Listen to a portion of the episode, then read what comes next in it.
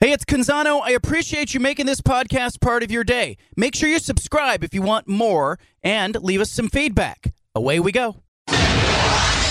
Initialize sequence. Welcome to the Baldcast, a production of John Canzano's Bald Faced Truth.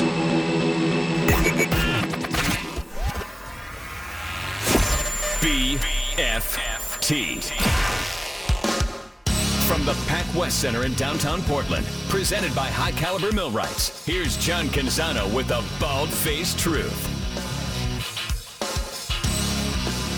I don't know if you needed some Little League Baseball World Series in your life, but I sure did.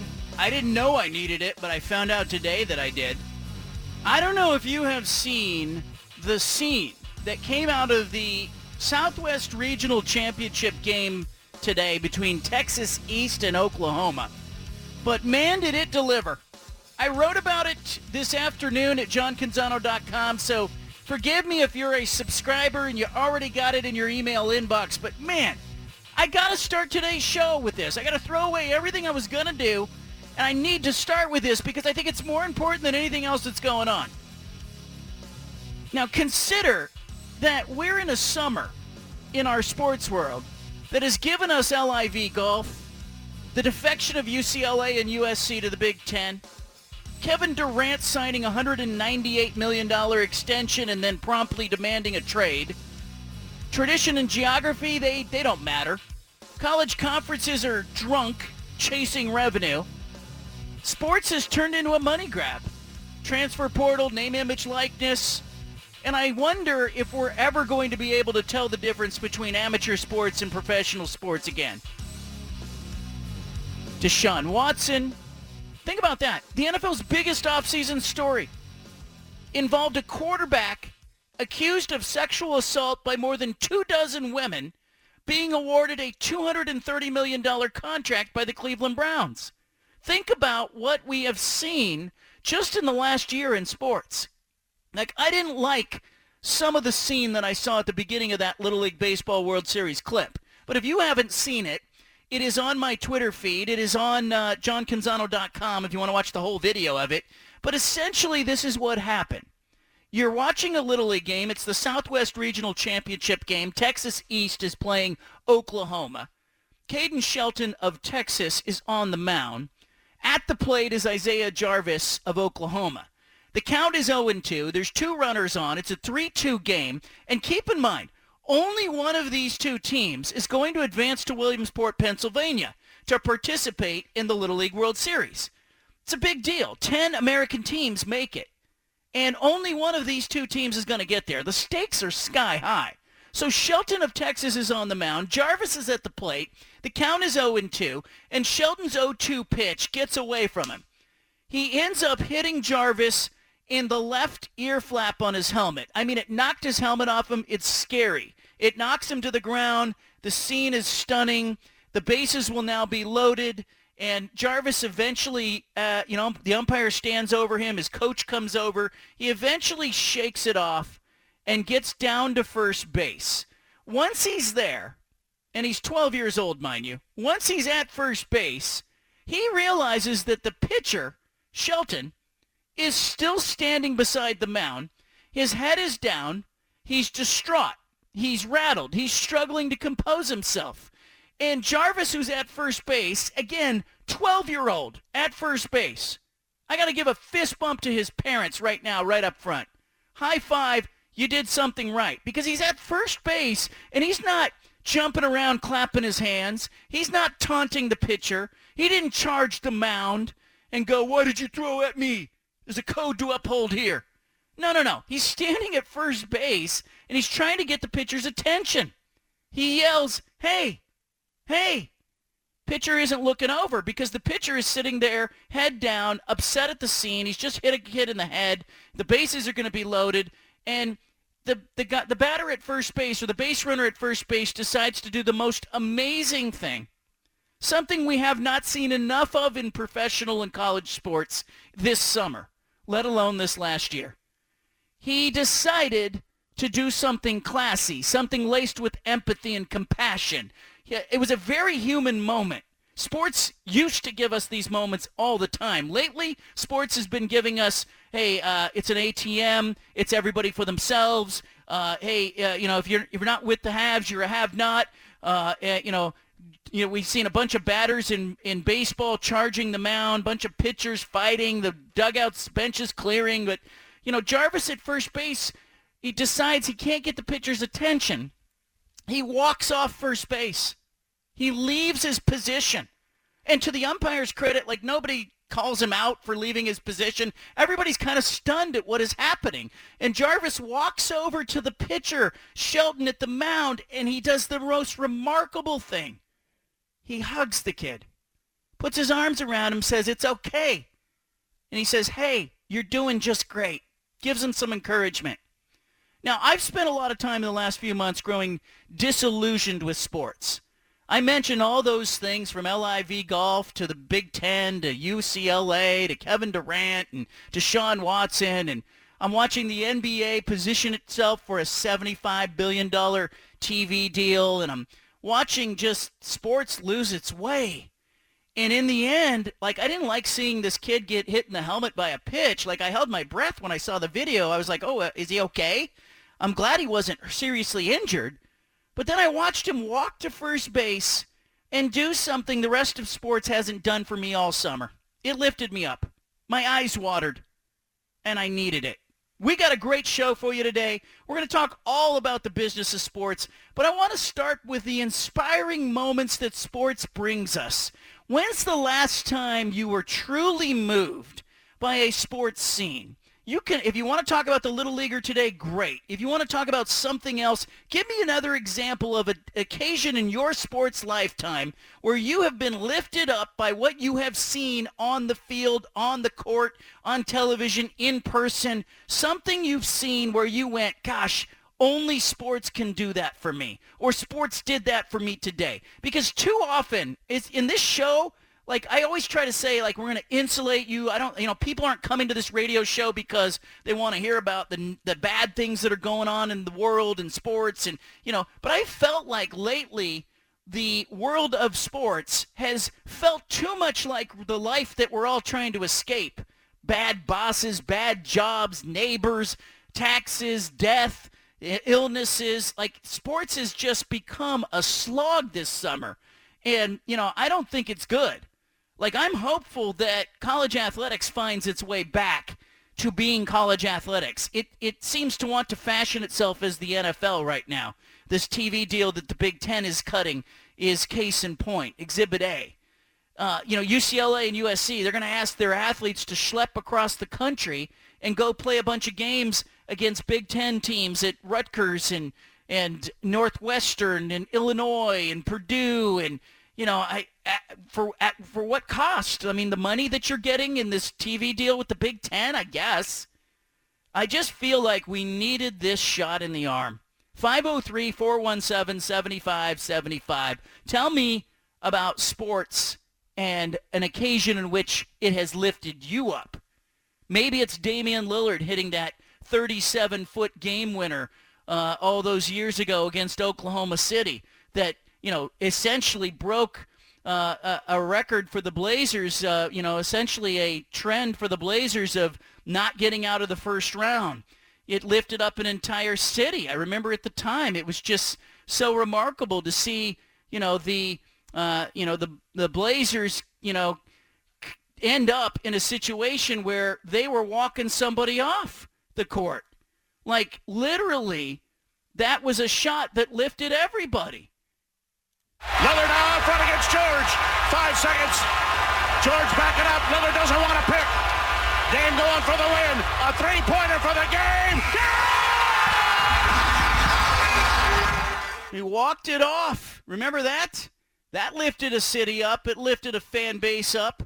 How about, you know, how about the uh, the Atlanta Braves in the World Series? Like literally Braves, you know, battling it, you know, as a team that won only 88 games. Here's here's the NLCS. Bring in Ozuna. Here's the guy the Braves got to get going. He is monster year this year. That is a blast. Way out of here. This ball game is tied. And a couple of stops along the way around the bases for Marcell Ozuna. How about the Super Bowl? Rams walking off winners. Akers in the backfield, and the quarterback Stafford is under center. The 15th play of this drive coming up. Down by four. Stafford, receivers in tight. He gets the snap. He cocks his arm. He throws a pass. Caught with the leap. Belt high, far side of the end zone. Touchdown, Kupp! The Rams have taken the lead. The Rams have taken the lead. 125 to go. Heavily covered. Kupp left and trapped the ball against his belt buckle. The other day we played great broadcast clips from broadcasters that you grew up listening to and and I was struck as I left that show that maybe part of why I wanted to do that segment was because sports has become such a slog lately that we're not getting enough of what sports is supposed to do for us. And John Wetteland one more time set. And here comes the 2-2 pitch to Edgar Martinez now. And the fastball swung on lift to deep center field. Bernie Williams goes back and it is get out the rye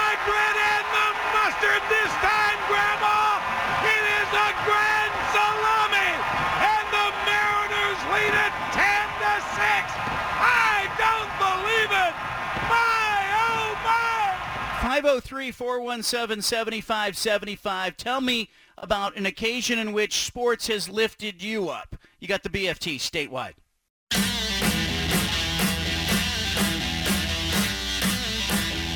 Back to the Bald Faced Truth with John Canzano on 750 The Game.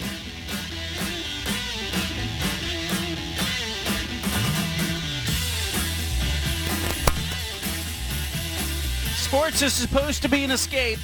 Thank you to the Little Leaguers for reminding us that. Pro athletes, college athletes, college programs, conferences, LIV golf. Sick of it. Paul's on I-5 heading north. I want to hear from you as well at 503-417-7575. Paul, go ahead. Tell us about sports and something that lifted you up. Well, John, I got two not too recent uh, examples from our very own Portland Trailblazers. I think the first one that's inspirational and probably one of the most incredible games I, I've been to was when Brandon Roy did his Forrest Gump impression, got rid of the crutches, got rid of the wheelchair. he came off the bench in that fourth quarter against Mavericks, the Dallas Mavericks, in that playoff game and dropped like 20 points and willed them back to win. That was electric. Very inspirational. Yeah, I remember that. Uh, Brian Wheeler was And going then- nuts on that call. It, to be in the arena, it was it was so electric, goosebumps. It, it was such a a neat event to be at. And then the other one that fortunately I was at was when kindness, uh, when Maurice Cheeks helped that young girl out who forgot the lyrics to the national anthem. Um, again, he went out of his way to to be kind, and we need more of that, just as uh, the little leaguers were demonstrating today. Yeah, I appreciate that. I think, you know, empathy, kindness, sportsmanship. I mean, look, I don't want to get hokey here, but I got to be honest with you. Like, there are just some moments that sports give to us, gives to us every once in a while where we go, you know what? Like, uh, that's what sports is supposed to do. That's what it's supposed to be about. Um, I remember Brandon Roy, who, you know, everybody was talking about him being over and done. And, you know, there was that moment in that playoff series where it didn't look like he had even the ability to play. And the caller's right. Like he not only played, I remember when hell, I remember when he checked into the series. I think it was in 2010 against the Phoenix Suns. He just checked into the game, and it was like a miracle that he could be on the court so soon after his surgery. It was a it was a remarkable moment, and I, we just haven't had that enough. Like sports does this for us, but it just hasn't been enough. And Alvin Gentry, with his hands folded, is going to get an earful now. Let's listen to the reception for Brandon Roy.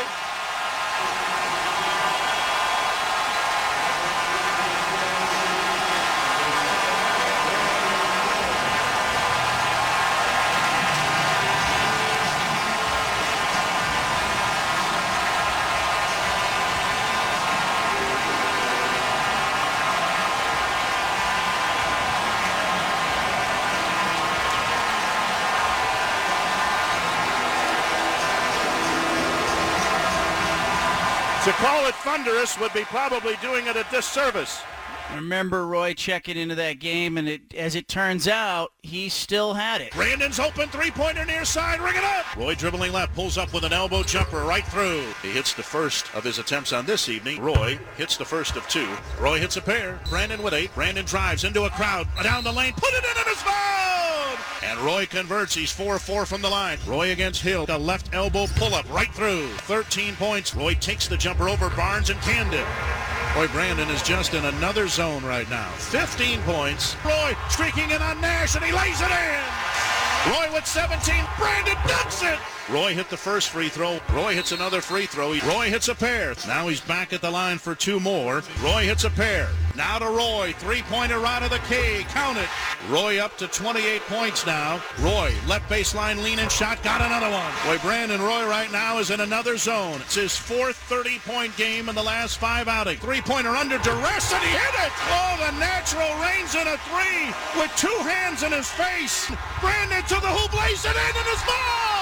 Brandon, do it. Do it! Do it till you're satisfied! And Roy connects on the three-point play. 36-point crowd chanting MVP, and why not? Roy connects on a pair. 38 points. He hits the first free throw. 40 points with the second. Pulls up a three-pointer. Got it! The Man, I'm, I'm just telling you that those moments, there are moments that sports gives you that give you chills. I got to thank the Little Leaguers for providing it today. I hope the NFL, the NBA, Major League Baseball, and college sports get their act together. But I don't, uh, I don't have a lot of faith given what we've seen this summer. Stephen and Sean, you're back in studio. Uh, that Little League scene was pretty cool. Ooh, well, and listening to those Brandon Roy highlights actually gave me goosebumps a little bit because Brandon Roy was my guy. Like I, he was my favorite player of all time when I was playing in college. Like that's when he was just killing it for the Blazers. So yeah, I mean, I remember that moment uh, like it was yesterday. But yeah, I mean, the little leaguers today, man, and, and that's my initial thought when I was thinking about this. Is just with my kid growing up, he's seven years old. He's starting to get into sports, just like the what's I don't know the word I'm looking for, but just the innocence, the innocence that they have playing sports, and that they're doing it for the love of the game. They're just learning. They're hanging out with their friends. Like that is what really gets me, and I get excited about that. Just watching when my son plays soccer or he plays basketball, and he comes home and he talks about the game. He's like, "Oh, it was so much fun," and and that's a good reminder that sports are supposed to be fun. And as as a fan, it can be not fun when your team's not very good, but it was good to see that on a day where uh, you know a slow sports day, you see something good about it. You're like, you know what? It gives me something positive to think about uh, for the week and hopefully for the next sports seasons. Yeah, I loved watching that. And you're right about Brandon Roy. I can remember when he even walked back in as, you know, he, he had left the Blazers organization and he walked back into the arena just to watch a game and sit courtside. I happened to be there. And when he walked back in, he got a standing ovation. He and his wife walked in and they just took a seat and I it hit me like in a way that as a journalist I hadn't felt anything like that in a long time. I got glassy-eyed Yeah. kind of watching him. I mean, just going through some of these moments because that's one of the biggest what ifs in Blazer history, right? I mean, I, you were talking about what brought me up mm-hmm. as an emotional thing with the Blazers. One of the first things I wrote, I just wrote down a few things. One was when the Blazers won the lottery and they got great. They're going to get Greg Oden. That threesome of Oden, Aldridge, and Roy. There were people I remember on ESPN saying this is not a one championship. This is a multiple championship dynasty that's going to happen. And the whole town was so psyched for it and so hyped. And then unfortunately injuries happened. And so I think it's just one of those what ifs of what if these guys would have stayed healthy? How good would the Blazers be? What would the franchise be right now? Right. And so you know, just listening to that Brandon Roy and all the unfortunate things that happened to him, you know, it's just it's good to relive those moments. Sean, as you think about moments in sports that have lifted you up, what comes to mind? Oh, he is on the phone right now. Ah, oh, he's taking calls. He's taking Well, calls. Let's, let's go to the phone lines and uh, more significantly, yeah, the Brandon Roy stuff is really cool. But let's uh, let's get to the phone lines. Is he chatting on uh, line one? Is that what Sean is doing here? yeah, Tell he him- is doing that. Tell him to put that that caller on hold. We want to get to the caller. but uh, the the big thing too for me is I know why I'm drawn to sports. I'm not drawn to sports because uh, I enjoy talking about television contracts. I'm not drawn to sports because I enjoy hearing about players who have a you know a 200 million dollar deal and they're not happy. I'm not drawn to sports for the the bench clearing brawls. Uh, I'm not drawn to sports for the controversy.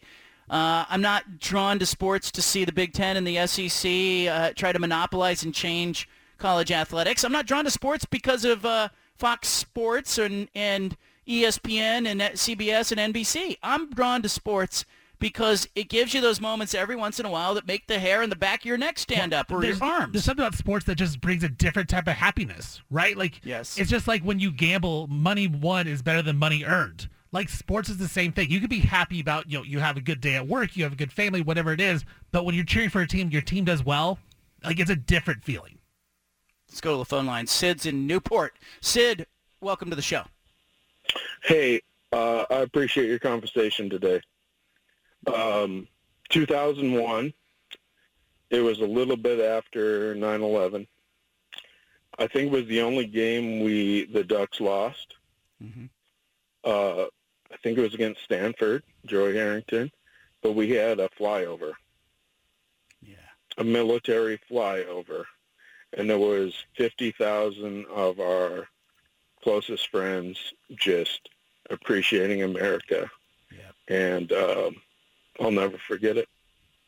True. Emotional. Like, and sometimes it's it sneaks up on you. You probably didn't expect that, Sid, that day you were in the stadium, but then you look up and you're like, Oh, I had no You idea. know. It wasn't. It was like a month after 9/11. I didn't expect it, but just those Air National Guard flying over, uh, it was brilliant. Love it. Appreciate that call and that addition. Uh, I remember post 9/11 too, like God Bless America being played at the stadium, and you know the Yankees coming back, and it was um, it was pretty cool. Um, we've had different moments, you know, in sports that have given us that. God bless America, land that I love. Stand beside her and guide her through the night with the light from above. We got a great show for you today. Bob Thompson, the former president of Fox Sports Network, is going to be along to talk about what the latest deal with the Big Ten and CBS, NBC, and Fox means for the Pac-12. Leave it here. You got the BFT statewide.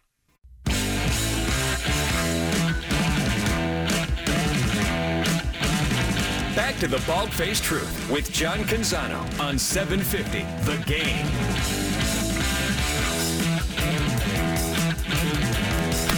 Well, the news this morning and yesterday was all about the media rights negotiations for the Big Ten Conference.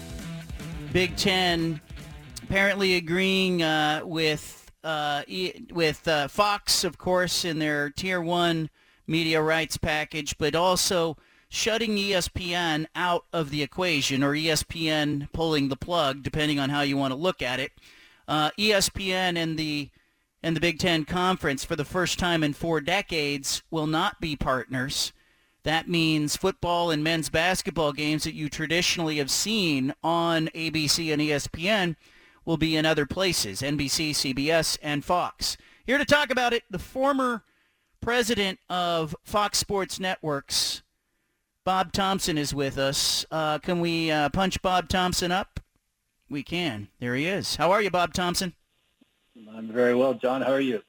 Uh, thanks for making time for us. I, I think you know you have the expertise in this area, so I really I think this is a great opportunity to bring you on and sort of talk inside baseball when it comes to media rights deals. But give us an idea in your capacity, uh, professional capacity. How many how many of these deals have you done uh, over the years, and with what entities and such?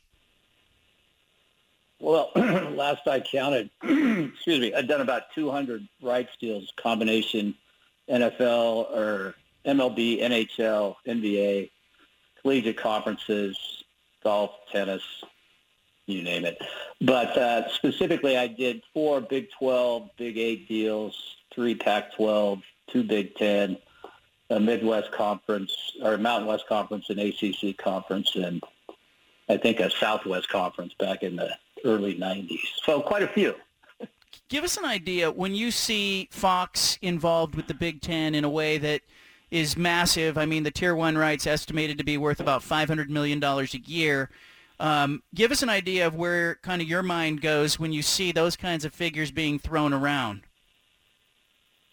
Well, clearly, based on the price of the other packages, which I'm seeing at like 350 to 380 uh, million uh, average per year, the 500 million dollar package is clearly the the top package, and will afford Fox the right to make the basically the first selection uh, every week uh, uh, for the big noon game, and then probably a fourth selection for an FS1 game at some point during the weekend, and also probably the rights to the Big 12 championship game every year of the deal. The eh, the presence of NBC in this equation did it surprise you that NBC, which has traditionally been in the Olympic space and with Notre Dame, is suddenly now uh, you know in in bed with Fox? It was a little bit of a surprise that you know as I sat back and thought about it, um, I think that certainly the fact that the Notre Dame package was just five or six games that just kind of floated around out there. Uh, it was kind of hard to promote. There was no consistency to them. They weren't on every week. It'd be on two and then off two. Uh, by having a consistent package with the Big Ten, it allows NBC to a certain extent to marry those two properties. Uh, one might be a lead-in for the other. Uh, some of those primetime windows might go to NB or might go to Notre Dame as opposed to Big Ten. It's really hard to tell until it, it all falls out just what it'll be. But it, it creates a, a consistent promotable package for NBC. And quite clearly what they're trying to set up is uh, instead of football night in America on Sunday night, now it's going to be college football in America on Saturday night. The the presence of NBC and CBS in this, uh, you know, it essentially leaves ESPN on the outside looking in. Did that surprise you that ESPN, uh, you know, appears to be getting nothing here in this Big Ten deal? It does appear that way. I mean, after 40 years, they've, uh, for all intents and purposes, gone away. It, it might have been a situation where they couldn't accommodate what the Big 12 or the Big Ten was offering. Uh, they have significant commitments to the SEC uh, for a number of those windows. And what I've read is that supposedly they wanted ESPN to be in the 3.30 Eastern window, which is very difficult for ESPN because of their commitments to the SEC. I do think that ESPN walked from this deal.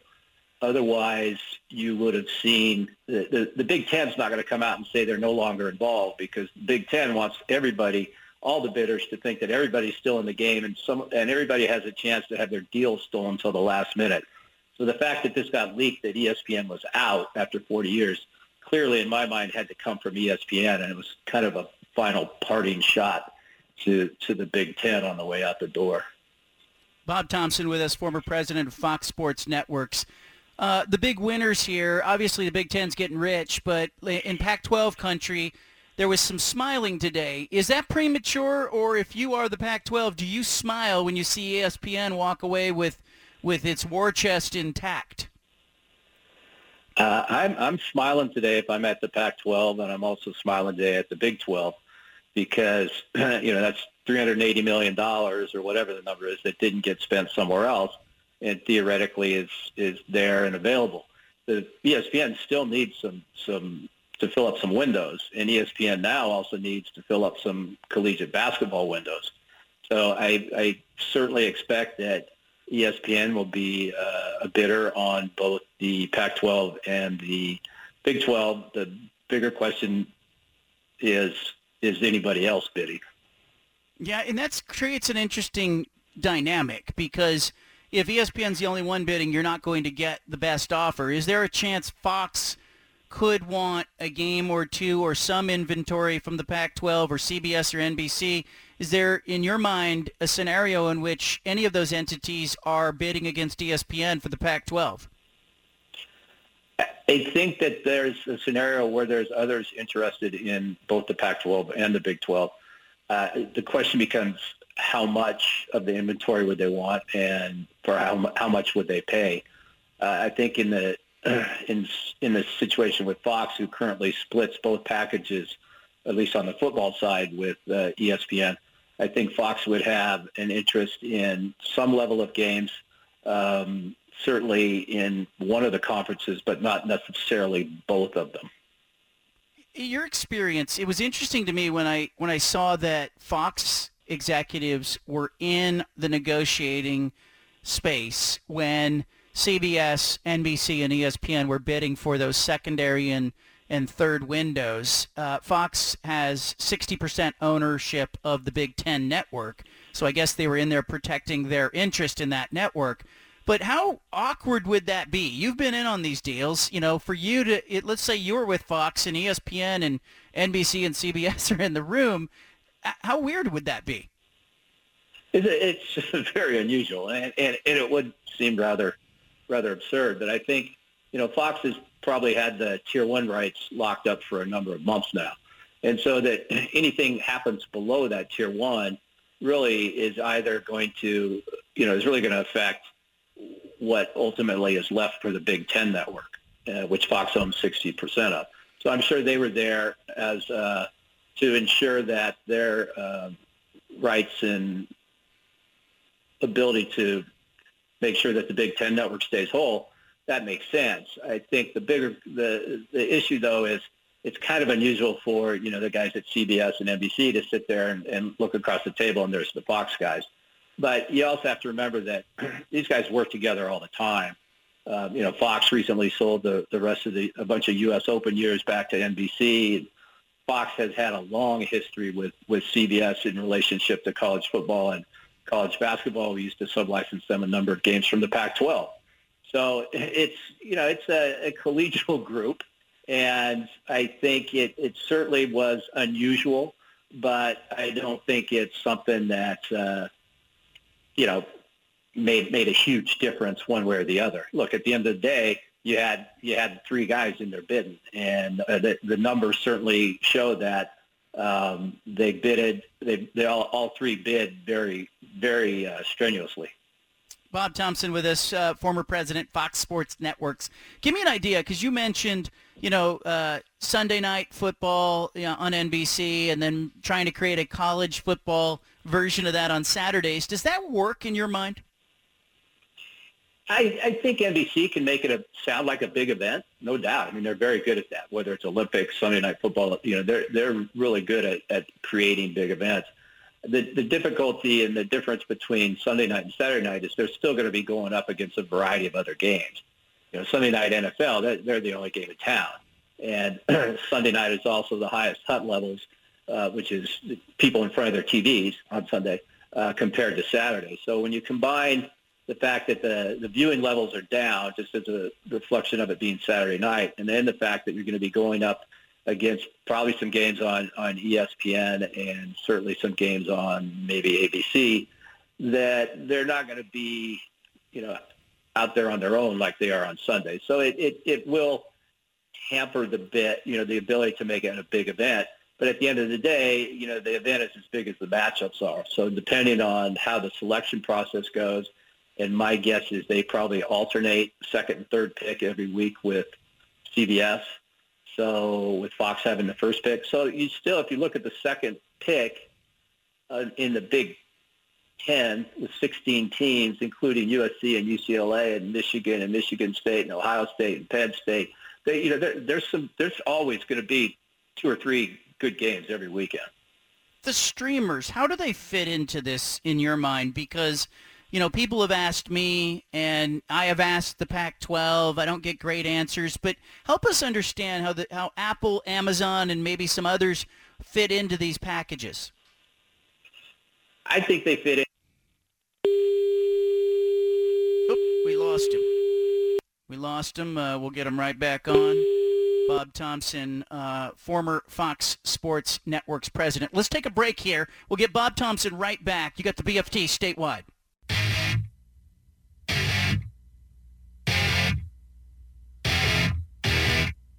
You've got the home of the truth. Back to the bald faced truth with John Canzano on 750 The Game. Bob Thompson, uh, the former president of Fox Sports Networks. We lost him there. We got him back. Bob, I won't keep you long. I, I appreciate your patience. The streamers, how do they work? How do they fit into uh, it, the potential negotiation for the Pac-12? Yeah, sorry about that. I'm not sure where you lost me, but I think um, from the Pac-12 standpoint, there's going to be an opportunity for the streamers. The question is, you know, where where does the product come from? Is it a package that's carved out of everything that you know might be available currently on the Pac-12 networks? Is it a, a level above that, or, or what? Nobody really knows. I think there are some some interesting ideas that we've seen uh, and have come up uh, over the last few years that the streamers could be very good for. I think think of a Pac-12 type red zone channel. Think of alternate feeds, all of what ESPN does with the Manning cast on, on Monday Night Football, um, things of that nature. All you know, it's interesting to see in the Big Ten. I'm not sure how the streaming part's going to go, but CBS has a streaming portion, a, uh, streaming platform, and so does uh, NBC with Peacock.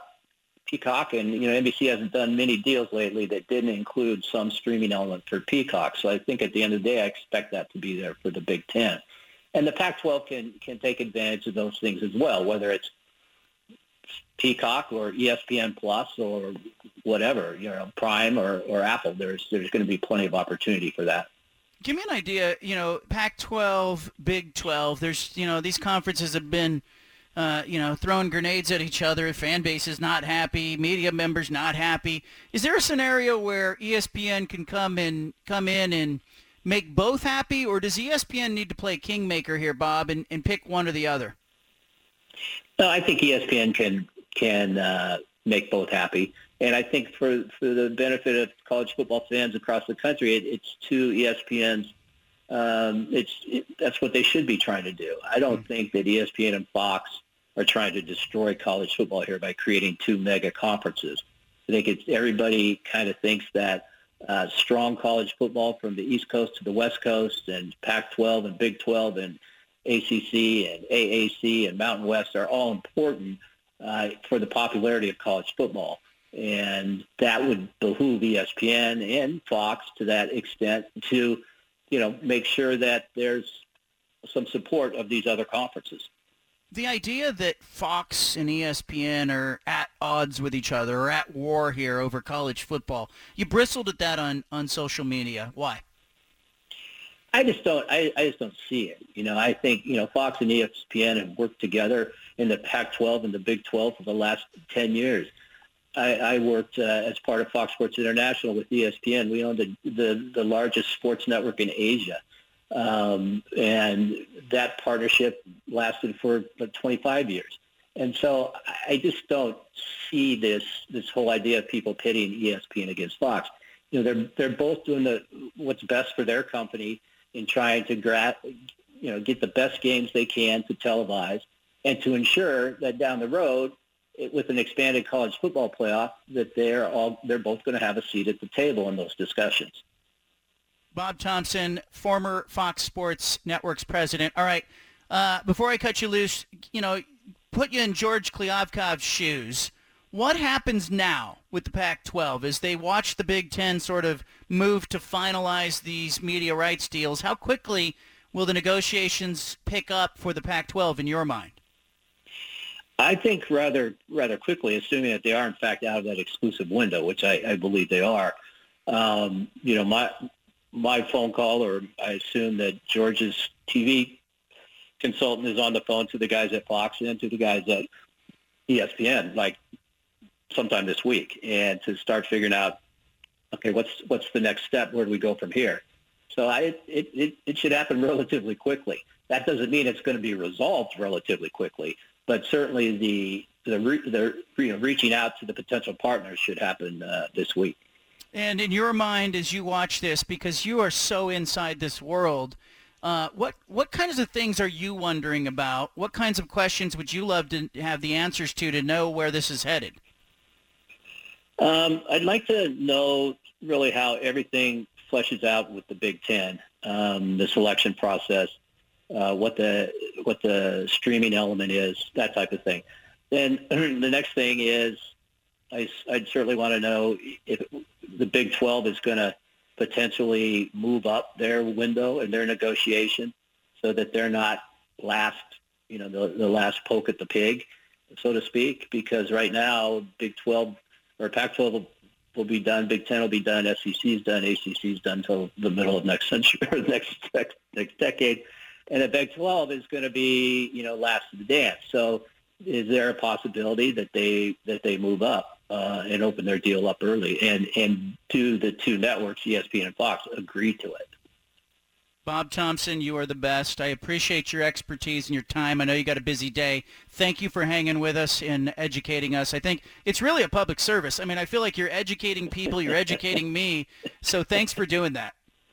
My pleasure. I was actually compared to a, a, a cicada today. They said you only come out every 10 years. So yeah, hey, I thought that was... help, help me with that because – you know, this deal, this last deal that ESPN and Fox did with the Pac-12 was like a 10-year, 11-year deal. What do you expect this next deal to be? Will they go shorter in this next deal? Uh, I think the Pac-12 definitely will. Um, I was interested to see that supposedly ESPN rejected a seven-year offer from the Big Ten. Um, in the past, the Big Ten has usually gone a little shorter than that. So I'm sure that, that Kevin and, and his folks have looked at the calendar as to what's expiring and when it's expiring, and we'll have had a good idea when they want theirs to expire, given that they're first, you know, kind of first into the uh, arena. So I, I would assume that the Pac-12 and the Big 12 are going to have deals that, you know, are in a similar length, but definitely not 12 and 13 year deals that they're coming off of. Bob Thompson, you're the best. Follow him on Twitter. Uh, he's been, he's a great follow. I know that you know you've been tweeting a little bit at RLT Sports. That's where you find Bob Thompson on Twitter. Thank you, Bob Thompson. All right. You guys have a good night. There he is, former Fox Sport Network president. It's a guy who cut the deal the last time the Pac-12 made the deal. So he's been in those rooms. He's seen the negotiations. I find this fascinating. I know it's a little inside baseball, but it is so important right now to think about the cartwheels that are going on in the Pac-12 footprint. I reached out to some athletic directors after I heard the news. Uh, the returns that I got were largely positive and encouraging. One AD said, quote, this is where the real work begins. A second AD said, quote, our strategy is sound. A third AD said, quote, this contributes to further stability for the 10, meaning the 10 remaining teams. Now, Fox uh, needs to finalize these deals, but it looks like their estimated take uh, between uh, NBC, CBS, and Fox, the Big Ten will take away about $1.23 billion in media rights money. There's probably some streaming options, Amazon or Apple, that will boost that towards uh, 1.5 billion. But that's where it stands.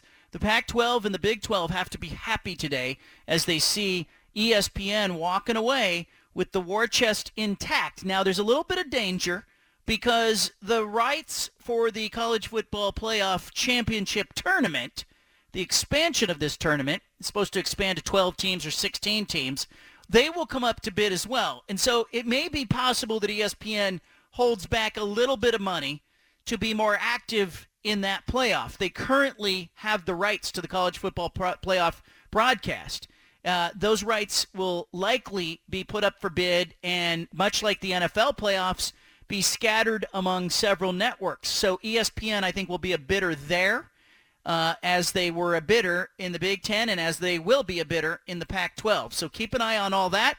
But if you're George Kliavkoff, the real work is starting now. And here's my thing. We've talked about rating Kliavkoff's first year. He did a nice job getting out, shaking hands, kissing babies, making the conference feel like it was loved and appreciated. He did everything Larry Scott didn't do. He was a normal human being who stayed in normal hotel and traveled normal airlines. He wasn't chartering private flights and sitting in a marble soaking tub and, you know, doing all that. So he, he had a nice 360 days, and then he lost USC and UCLA to the Big Ten.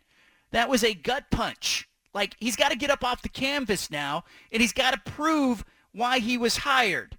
George Kliavkoff worked at NBC Universal. He worked at Hulu. It's time for George Kliavkoff to demonstrate to his bosses and the rest of the Pac-12 why he was hired. This is what he was hired for. This negotiation, the creativity, uh, outside the box, selling data, not just to TV rights, but the possibility that the Pac-12 could be the first conference to be in a lucrative space when it comes to its data uh, you know, he hinted at that after he was hired. Well, let's see what he means by that. Is it gambling? Is it fantasy sports? Or is there something else that the Pac-12 can sell that nobody else sees here? Uh, this is George Kliavkoff's time to shine. So we're going to find out if he's worth a damn here or if uh, this is going to end up being his legacy, that he lost USC. The one job. He had one job, George. Don't lose USC. Well, he lost USC. So what happens now to the Pac-12 conference? He's got a real opportunity. Like, you know, he might be at the plate in the sixth inning. He might be down by two runs. He might have, you know, nobody on base. He might have a strike against him, but he's still got life in this game. And I think he has an opportunity here to rally and have a come from behind win that puts or positions the Pac-12 in a way that is more advantageous than a lot of people thought a couple of few weeks ago. Kind of the dread and the doom have passed, and now ESPN being out there with a full checkbook is awfully interesting to the Pac-12 and probably the Big 12 as well. All right, coming up, hour number two, we'll play some Punch It Audio. Anna will join. Much more ahead on the BFT.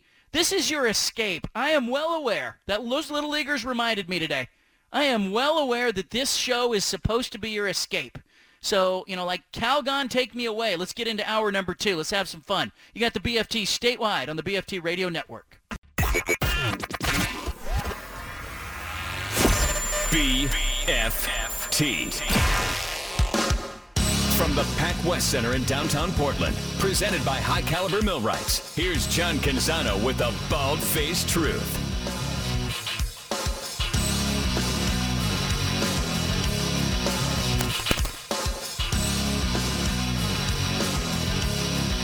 Quit your whining. That's what I that's what I tell people. Like my dad used to tell me when I was a kid. He'd say you can cry about it, you can do something about it. Stop feeling sorry for yourself. There are people out there that have real issues, health concerns, family issues, real stuff. I mean, ask yourself next time you're complaining and whining whether or not uh, you need a little perspective. I find that all the time. The minute I start feeling sorry for myself, I look up and I'm like, you know what? I'm healthy. My kids are healthy. Working with Steven and Sean couldn't be better. You, ever you ever have friends or family members, neighbors, people around you that just that complain all the time? You guys have you have this experience? Uh, yeah, I uh, definitely have that experience. do you? I, I, I mean, do you want me to call people out? Can- No, you don't have to, but Yeah, I mean, people I'm close with, people I'm not close with. I think it's everybody. Like you talk about neighbors, you can talk about family members, but yeah, there are definitely people that uh, will complain about anything and everything.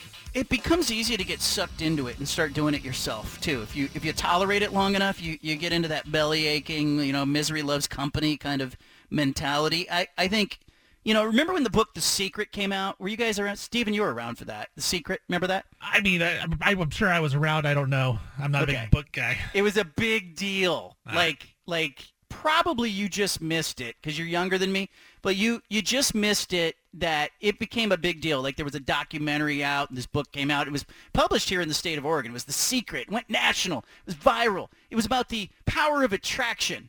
Okay, but it was a little Pollyanna, a little bit hokey, provincial. But the idea was that if you want something to come true, focus on, you know, the positivity and the idea, the power of suggestion that, you know, the secret was the law of attraction, talking positively about something, you know, you bring you bring good things into your orbit. Little too holistic for me, okay? But I agree with the premise because in sports we see it all the time. I remember, you know, I've covered 5 Olympics and along with that you go to the Olympic trials. One of the things that jumped out at me the very first Olympic trials that I covered was that there were certain athletes that were a little sheepish about declaring that they were going to make the Olympics or that their dream was to make the Olympics. Like they were afraid to say it. They were afraid to verbalize it because if they verbalized it and it didn't come true, it would be tragic for them. It would be a failure. Hey, I want to I want my goal is to get to the Olympics and and win an Olympic medal. Say that out loud and if you don't get to the Olympics, you are talking about a life of regret. You are talking about failure. You're talking about falling short even though you were one of the elite athletes who was great enough to make it to the Olympic trials. But I found it was interesting, it was almost uncanny how many of this in fact I went to Houston for the Olympic swimming trials one year. I don't know jack about swimming. Okay, I barely know the difference between a breaststroke and a backstroke. But I was at the pool for the Olympic trials, and the swimmers were swimming, and I thought it was really interesting because I talked to the swimmers before the meet and then right after they swam. And it was really interesting to me how frequently the swimmers who were declaring before the trials that their goal was to qualify for the Olympics actually qualified for the Olympics. And it was interesting to me as I went back through the transcript and I started looking at like, okay, who are these athletes? And I'm not talking about like the Michael Phelps swimmers. I'm talking about the, the swimmers that were on the bubble. There was this group of swimmers that on a given day any of them could have qualified. But I found it uncanny that the ones who were talking positively about reaching the Olympics and qualifying were more often than not the ones who were qualifying. And so I started looking about that, uh, looking for that in news conferences with other sports. Athletes who, you know, certainly the confidence is a is a factor in sports, but athletes who were able to speak out loud what their dream were and say it and verbalize it and then go chase it, I think are in a different position than the ones who are maybe a little afraid to say, my goal is to make an NFL roster. My goal is to make a Pro Bowl. My goal is to win a Super Bowl. And then they get about doing the things that are necessary to get there.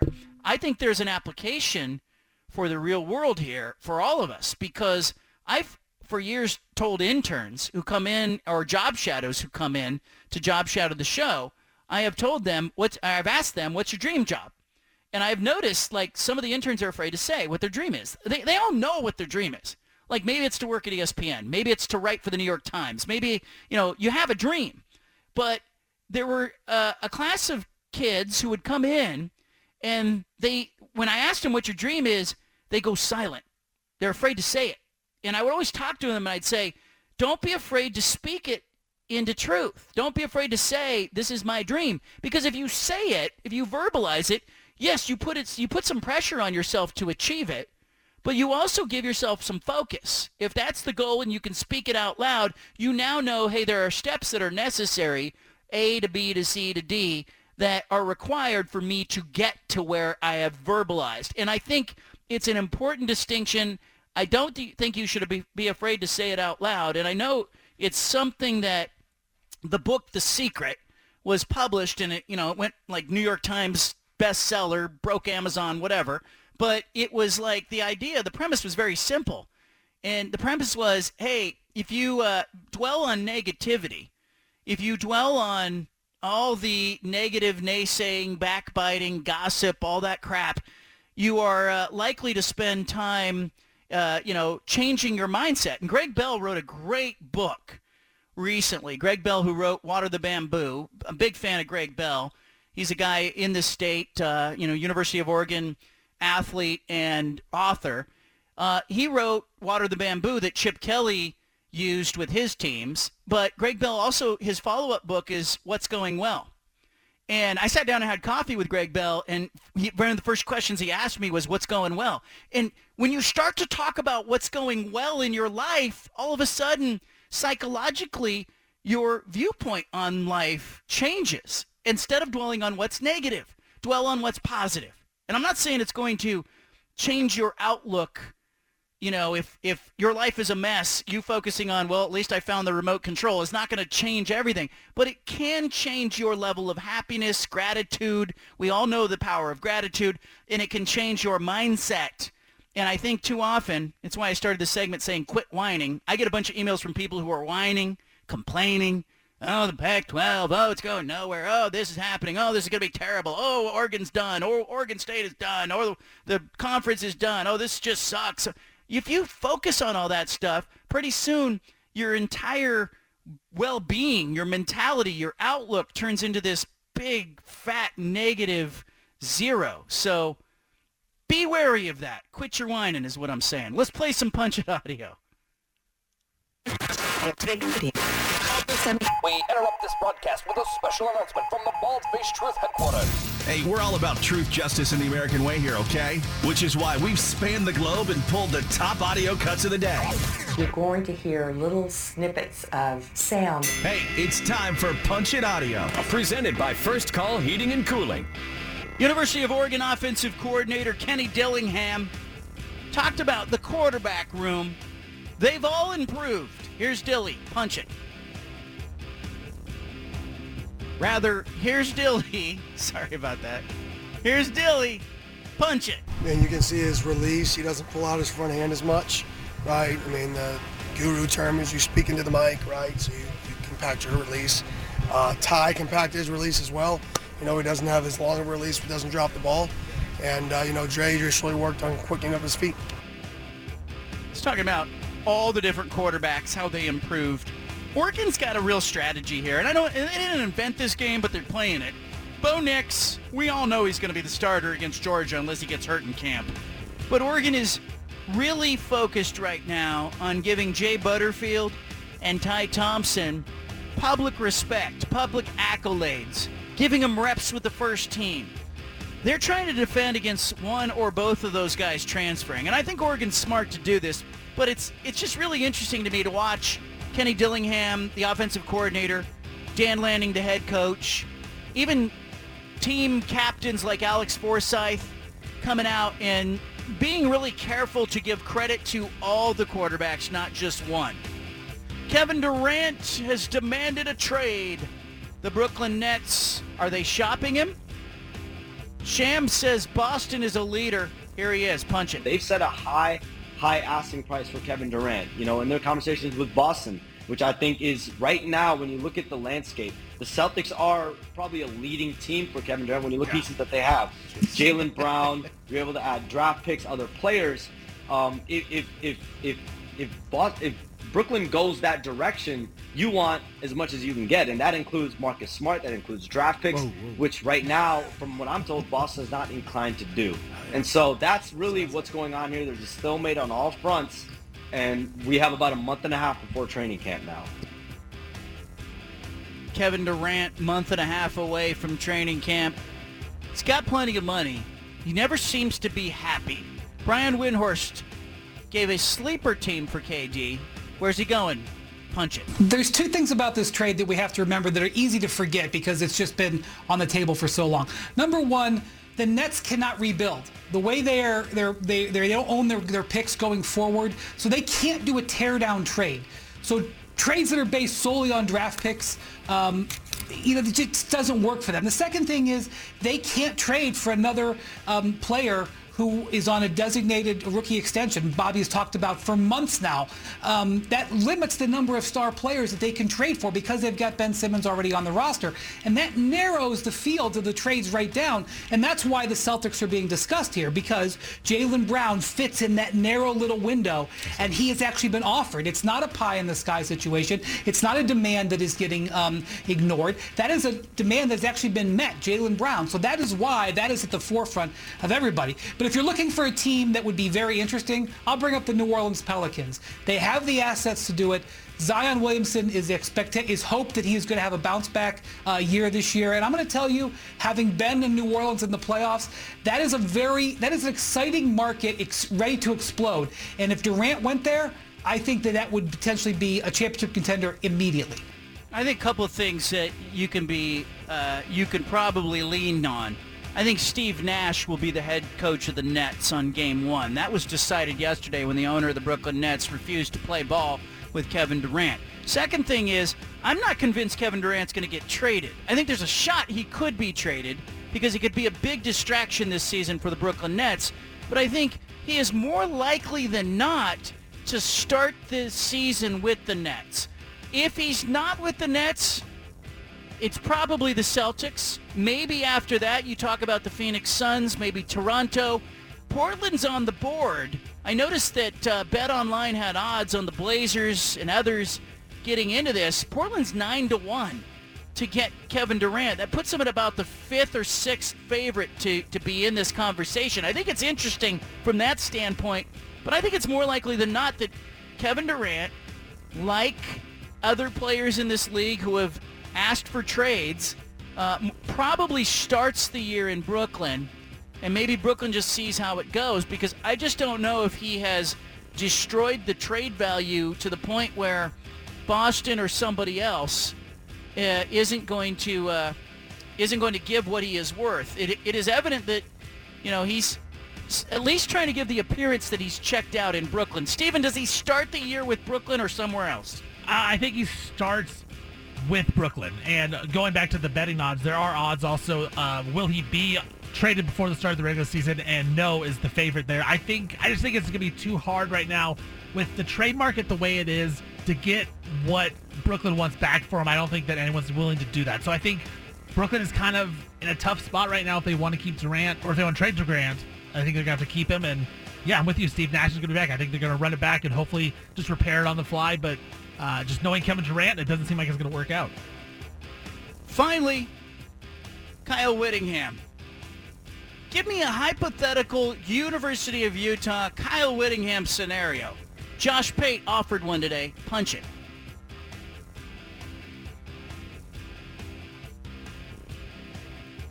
Kyle Whittingham just did the most at Utah that we think he could ever do. Does he want to stay at Utah or does he want to take an opportunity to go to more solid footing in places where he would no doubt have job opportunities? I mean, if anyone got the slightest inclination that Kyle Whittingham was willing to leave Utah, he'd have a ton of job offers. It's just that no one has ever thought he's going to leave. The convers- uh, he may not leave, but the conversation will sound like that. It'll be, all right, you just won out there in the Pac-12. You better get out of there while you can because that conference is sinking under your feet. And unlike a lot of the folks out there, you've got value. Conference doesn't, but you do. As a coach, you have value. Are you going to get out of there or are you going to stay on a sinking ship? That's what the conversation would sound like. Is it fair? No. But that's what the conversation would sound like anyway. That's why Kyle Whittingham is a really important name this year because he would be the first, theoretically, but not the last guy who dealt with that kind of conversation. Had Mario stayed at Oregon, he'd be dealing with it. If Dan Lanning has a good year this year, he'll be dealing with it. it Lincoln Riley's not because USC has already made their future intentions clear. But a lot of the folks, I mean, Brent Venables may, de- well, no, he won't because he's going to the SEC. Um, Dave Aranda will deal with this at Baylor. You know, Mike Gundy will deal with this at Oklahoma State. So just keep an eye on Kyle Whittingham. This is a ridiculous statement. This is this is from somebody who obviously doesn't understand Whittingham's history, his father's connection to the state of Utah and the University of Utah, his own connection as a guy who's been there. Part of Kyle Whittingham's deal with the University of Utah gives any of his descendants, his grandchildren, his great-grandchildren, his great-great-great-great-great-grandchildren, do not have to pay tuition at the University of Utah. They go to Utah for free because he's in the deal that he's in. That is how embedded Kyle Whittingham is at Utah. He may retire in a year, two years, three years. We talk about it all the time. He's not going somewhere else. That's ridiculous. I want you to leave it here. You got the bald-faced truth. Anna's popping in next. So much to talk about. Back to the Bald Faced Truth with John Canzano on 750 The Game.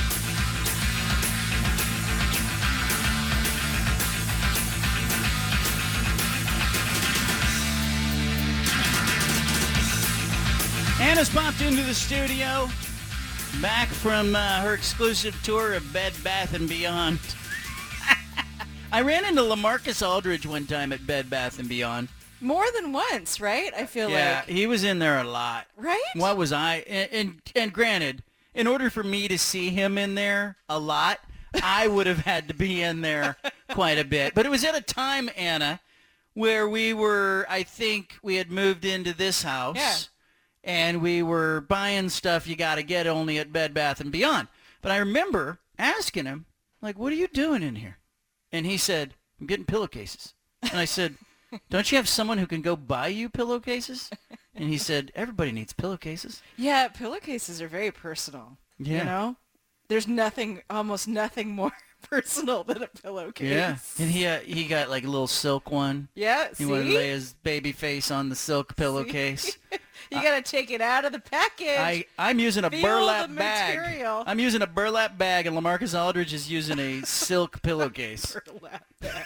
you know, yeah, you're using a I, burlap what, bag. I, I actually think, and you could vouch for this because you and your mom ran a 28 unit motel on Sandy Boulevard. Yeah, I so I'm, I'm a hospitality expert. Okay, so one time I, I was in Albuquerque, New Mexico. Okay. Okay. I was driving across the country. I was coming from the Florida Panhandle, and I was Uh-huh. coming west. Okay. Not on a wagon like 1883, but I was coming west.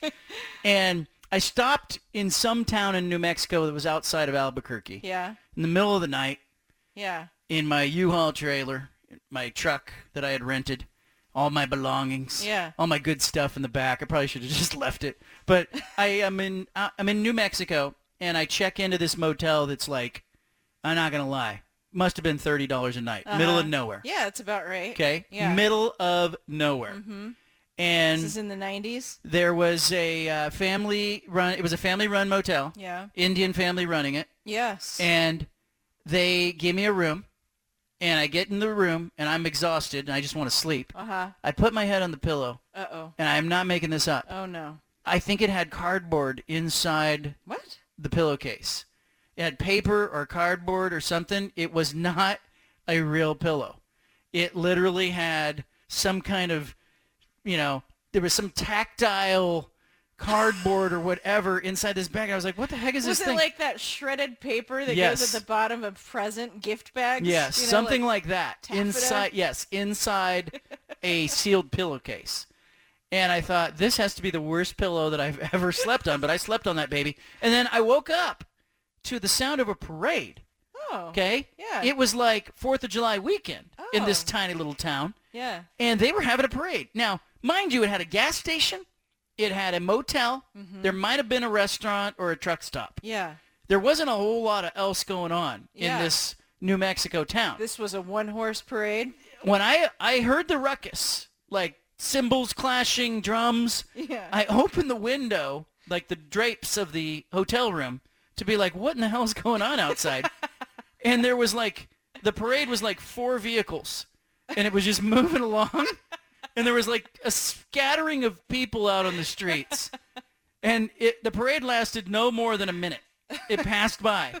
Those are my favorite. And. I went, I just saw a Fourth of July parade, and I slept on not my pillow uh, that evening. So what do you do when you have a motel and you got a bunch of pillows? Like, you know, give me an idea of what goes into that because we don't know. All we do is complain. Uh, well, you generally you don't want to know, but I guess you kind of do want to know. Yeah, I wanna know. You spend a lot of time at thrift stores buying things for your motel. Oh, really? So that's why to this day I know thrifting is real popular, but I have an allergy to it because I spent most of my childhood touring Goodwills and Salvation Army thrift stores.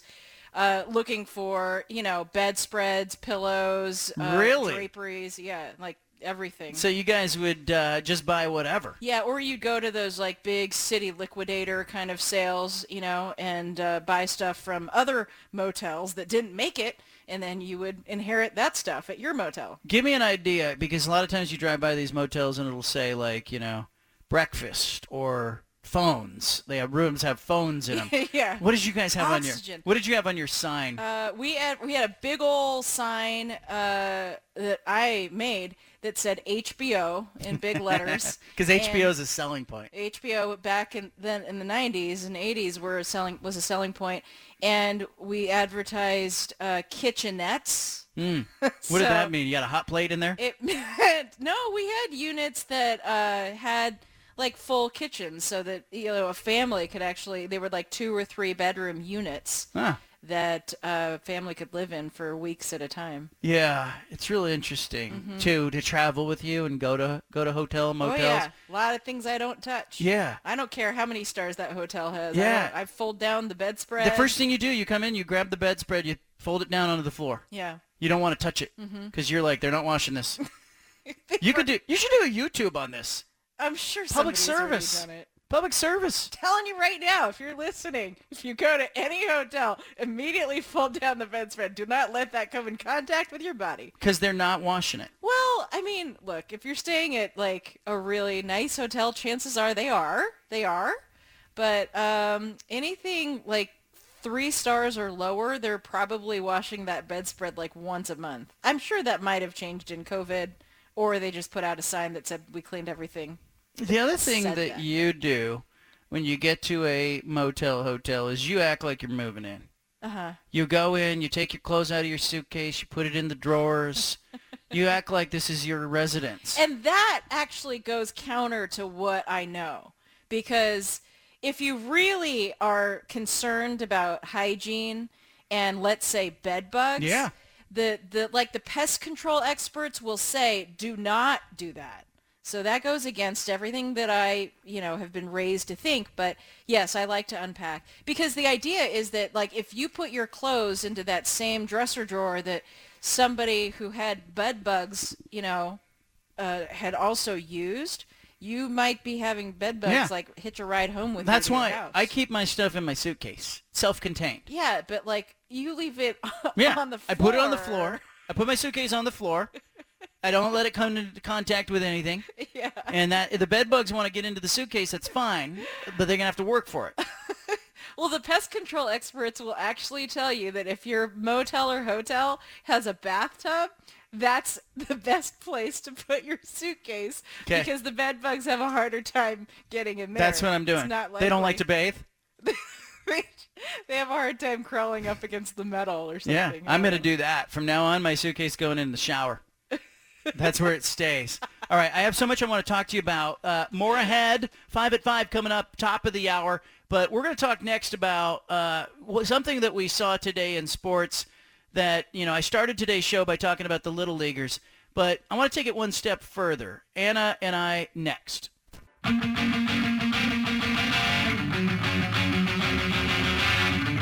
Back to the Bald Faced Truth with John Canzano on 750 The Game.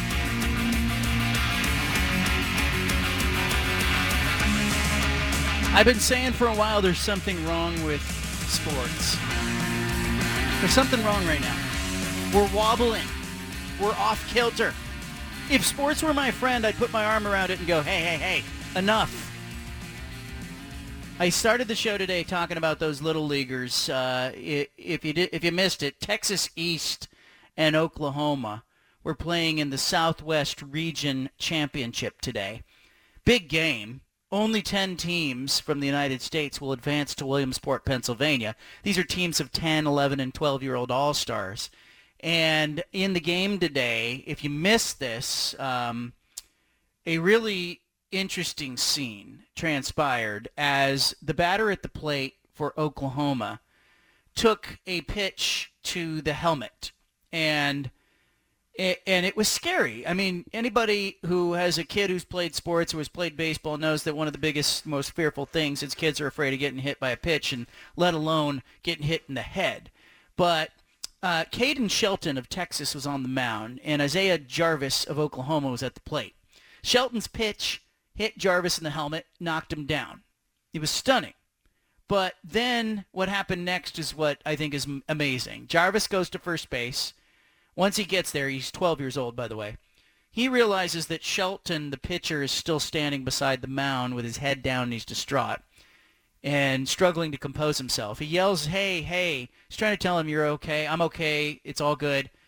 Uh, the pitcher is really struggling to compose himself. And Jarvis, who's at first base, does the most amazing thing. He takes his helmet off, he throws it down, and he walks over to the pitcher. He doesn't punch him. He doesn't jump on him. He doesn't kick him. He does. There's no bench clearing brawl that ensues. He does the most amazing thing. Instead, he hugs him, and then he tells him, "Hey, you're doing just great." Before he goes back to first base. Now, I showed this to Anna. I showed this video to you. You got glassy-eyed. Oh, more than glassy-eyed. It was like full tears streaming down my face. Like every time I watch it, too. I've watched it three or four more times, and every time it gets me. The uh, why is it that it gets you? It's just, it's the compassion. It's the fact that it's kids. And uh, it's the fact that, like, in this landscape, this sports landscape that we're discussing these days, I just feel like, gosh, I, these kids can teach the adults something, you know? Yeah. Like, uh, the professionals, the grown-ups, we can learn from these kids. Yeah. And that act of compassion. Uh, For me, it's and, and if you want to see the video, I've tweeted it at John Canzano BFT on Twitter. I've also written about it and posted it at johncanzano.com if you want to see it and read what I think about it. But to me, that what strikes me is uh, we've just watched Ma- Major League Baseball this season. It seems to me that pitchers and hitters are having problems with each other at a rate that I've never seen before. Mhm. Like I haven't tracked bench clearing brawls, but I feel like we're at an all-time high this season. Uh, it feels like people are fighting. I also think, you know, we've got in sports a real loss of sportsmanship. I think that's, uh, you know, evident in professional and college sports. I think everybody's chasing money. LIV golf, uh, you know, the Big Ten grabbing UCLA and USC. Deshaun Watson, you know, that's the biggest story for the NFL this summer. Deshaun Watson, sex assault, civil lawsuits, $230 million contract, suspension. Uh, the NBA, it's Kevin Durant signs a, uh, you know, $198 million deal. He uh, now wants to be traded. You know, it's we've got all this loss of class in sports, and sportsmanship is is gone right now.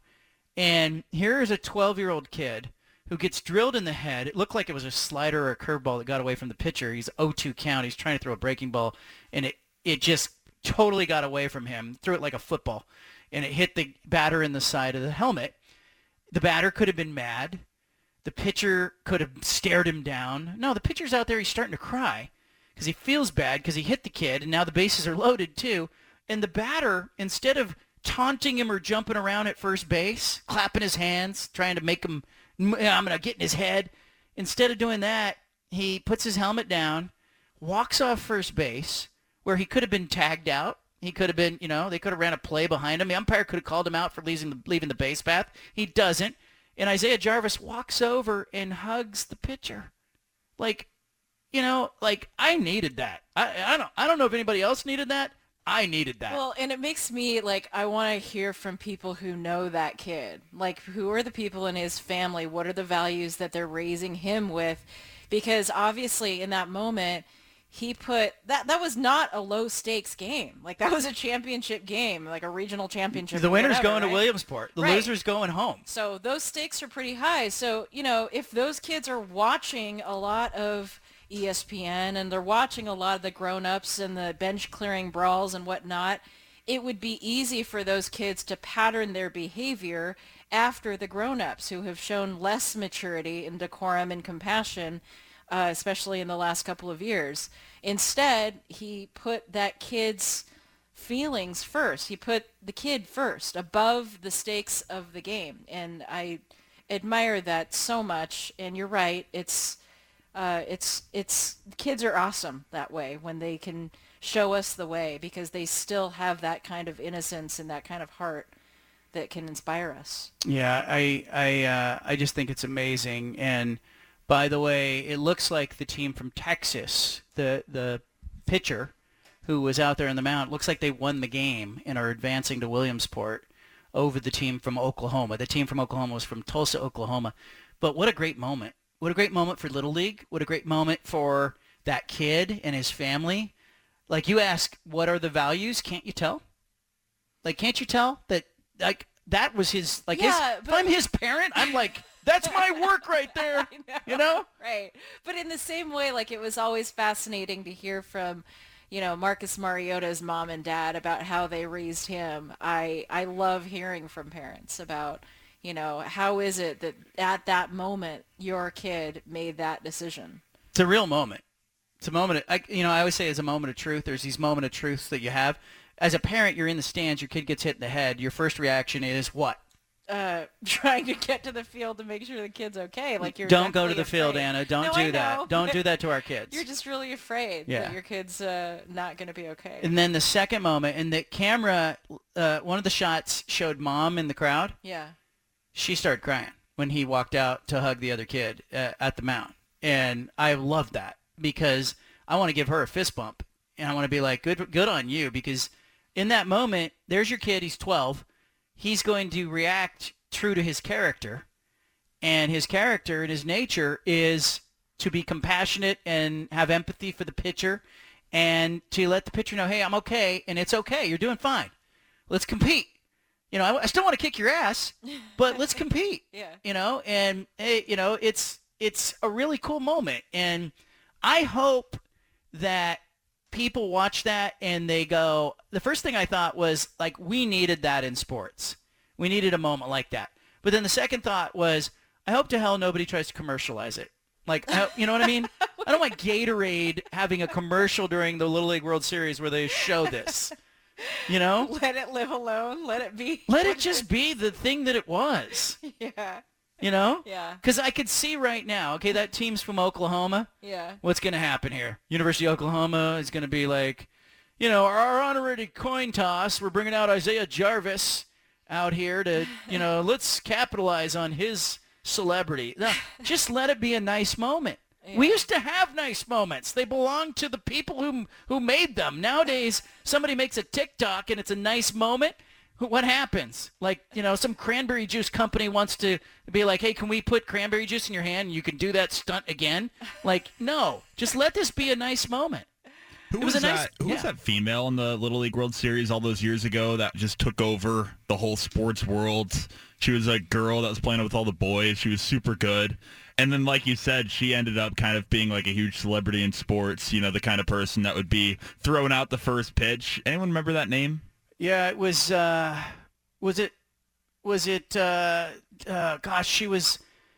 She ended up playing softball in college. I don't know. One of your jobs, Sean, is you're like researching. You got a computer in front of you. You Right, can I- Google Mo'ne this before Davis. you. I- yeah. Trying to make me do your job. computer. Yeah, I'm the one with the computer in front of me. Mo'ne Davis. Yeah, Mo'ne. Yes. Yeah. What college did she end up at? I think she went somewhere, uh, Hampton University. Hampton. Okay.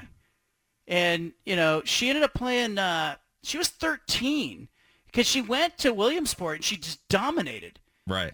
and you know she played in you know she, i remember her braids and you know it was great but i also know look danny almonte let's not forget the little league world series is not immune to controversy.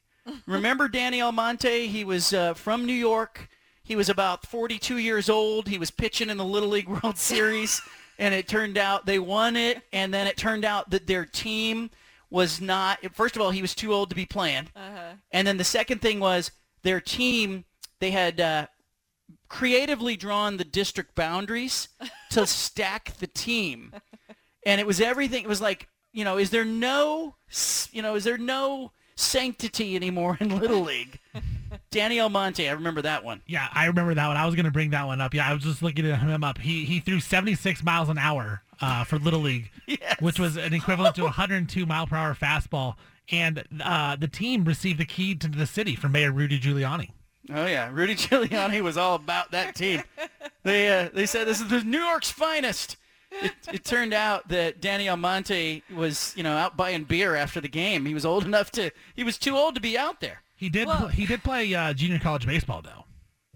Yeah, it was a little different when he was facing kids his age. That, that's part of the difference. Yeah, you want to hope that like the parents don't want to like monetize this moment, you know, NIL moment. Any anytime there's fame or money involved, you, run the risk of corruption. You know, and and I've done stories over the years. I did a story on a, on a kid named um, Carlos Rodriguez, who was from the Dominican Republic. Charlie Rodriguez is what he went by in California. He was playing at um, Clovis West High School in the Fresno area, and Kansas had offered him a full ride. He was a junior, and everyone thought he was 16, and, but it turned out that he wasn't 16. And I remember Roy Williams had given him a scholarship at Kansas, and he also had uh, a couple of other kids on that on that same team that were phenomenal who went on to play major Division One basketball. It was a stacked team, but um, I got sent by my newspaper to the Dominican Republic to find out how old Charlie Rodriguez was. Turns out Charlie Rodriguez was a junior in high school. Okay, Uh-huh. he was 22 years 10 months old. He was almost 23 as a high school basketball player. Okay, he was six five, six six, and he was dominating. But as it turned out, he was playing against 16, 17 year old kids. He was almost 23. And the worst part of the story to me was he was dating like a 16 or 17 year old girl at the school. Oh wow. And when the parents found out, we published it, his birth documents, whatever, you know, we found out how old he was. We kind of uncovered the story. Like, I didn't blame the kid. Like, he came from extreme poverty Yeah. in the Dominican Republic, but he should have been at a community college. He should not have been at a high school. But the worst part of it was, like, the parents of the girl he was dating were like, it's okay. You know, in spirit, he's 16, 17. I'm like, no. Spirit. No, he's 22, almost 23 years old. That couldn't have been easy to track down his actual age. Fascinating. in the Dominican Republic to go and search through birth records. Yes, there it was on paper. It was amazing, and I had I had uh, two years of Spanish in high school, so it was even more amazing when I when I got. No, I'm not a lawyer or anything, but does uh, the spirit of his age does that go in court of law? Does that work? yeah, no, it doesn't work. Oh, okay. It doesn't work in the court of law. But I I got to the Dominican Republic and I was able to you know how they tra- how they did birth records uh, in the Dominican, how they still do it is they have a book. They have a book uh, that is a registry Yeah. that is it for every city. They have this giant book. It looks like a wizard's spell book. Yeah. Okay, it's old, and it and when someone's born, they write your name, your parents' name, your address, and your date of birth, time of birth in this book. Okay. And so then when the next baby's born, they write the next name. Yeah. Okay, Joe McGee is born, and then Jill McGee is born, and then you know uh, someone else is born. They put the next name. And so how you can actually know how some old someone is is by looking at the person born before them and after them. Right. There's no disputing that. Okay. And so I actually got to the Dominican Republic and, you know, went to Santo Domingo and Puerto Plata and was all over the country because he had moved different places. And I found the book where he was in the book. Wow. And I found him and he's 22 years, 10 months old. And then you ask the government officials there to create a birth certificate for you based on that book document. And they gave me a birth certificate that was a copy Hmm. of his birth certificate showing his birth date. But he insisted he was younger than his brother, who was like 18. Mm-hmm.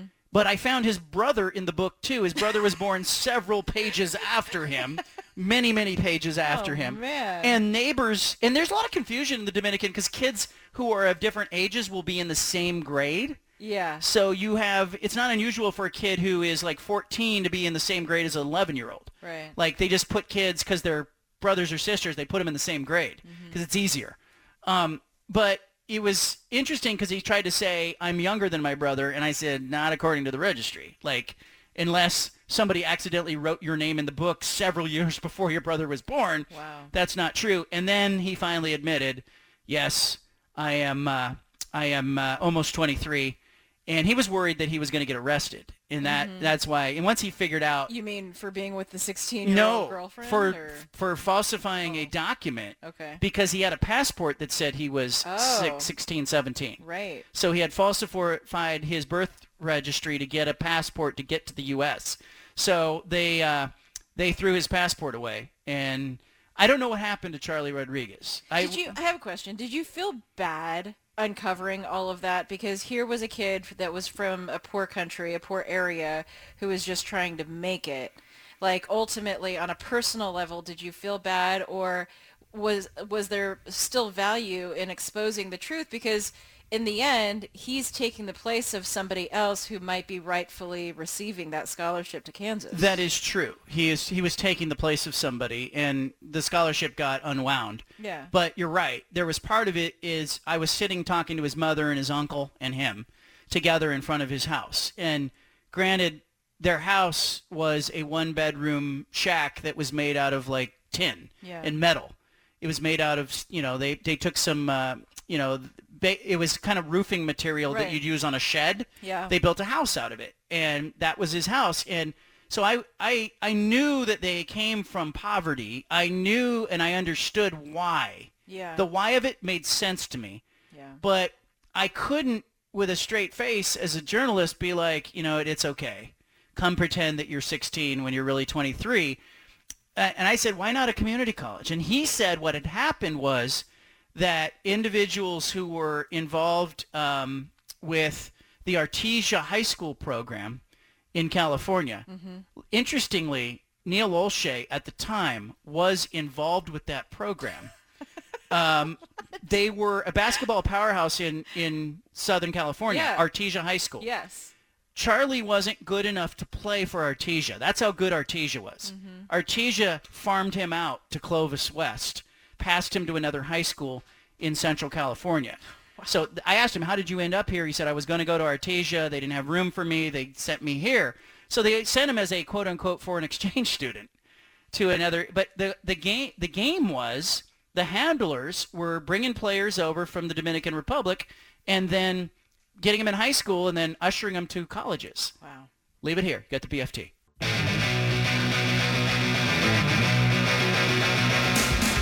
You've got the home of the truth. Back to the bald faced truth with John Canzano on 750 The Game.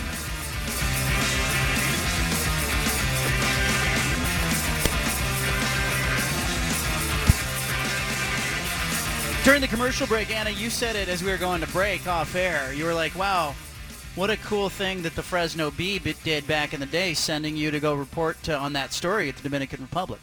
I mean, that's quite an investment, you know. They sent that. me and a photographer Yeah. and said, go find the story. How hard did you have to sell that to pursue Was that it- project? It wasn't my idea. They came to me. They said, hey, you should go. Wow. Like that's the kind of paper it was, and and for people who know like the landscape of sports today, Adrian Wojnarowski, um, who is at ESPN, worked. He pre- he was my predecessor as columnist at the Fresno Bee. John Branch, the New York Times Pulitzer winner, came after me. I was sandwiched between those two. Andy Katz, who went on to ESPN, was the beat reporter covering Fresno State. Jeff Passan, who's now at ESPN as the Major League Baseball guru, was uh, another writer on that staff. Um, you know, it, that's Eric Prisbell, who went on to the Washington Post, was on that staff. That staff was loaded.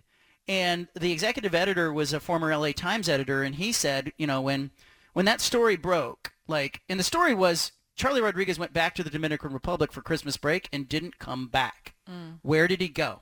Why didn't he come back? A lot of rumors were swir- circulating. So they called me and said, Canzano, you're going to the Dominican Republic. And I said, awesome. We went to the DR, and I was like, okay. I uh, don't have, uh, I don't, I barely speak. You know, I speak two years of Spanish in high school. Thank you to my teachers. But we got it done. It was fun. It was an adventure. Fascinating stuff. Good stuff. Five at five coming up after the break. I want you to leave it here. You got the bald face truth statewide on the BFT radio network. Appreciate that you're here. BFT. From the Pac West Center in downtown Portland, presented by High Caliber Millwrights, here's John Canzano with the bald Face truth.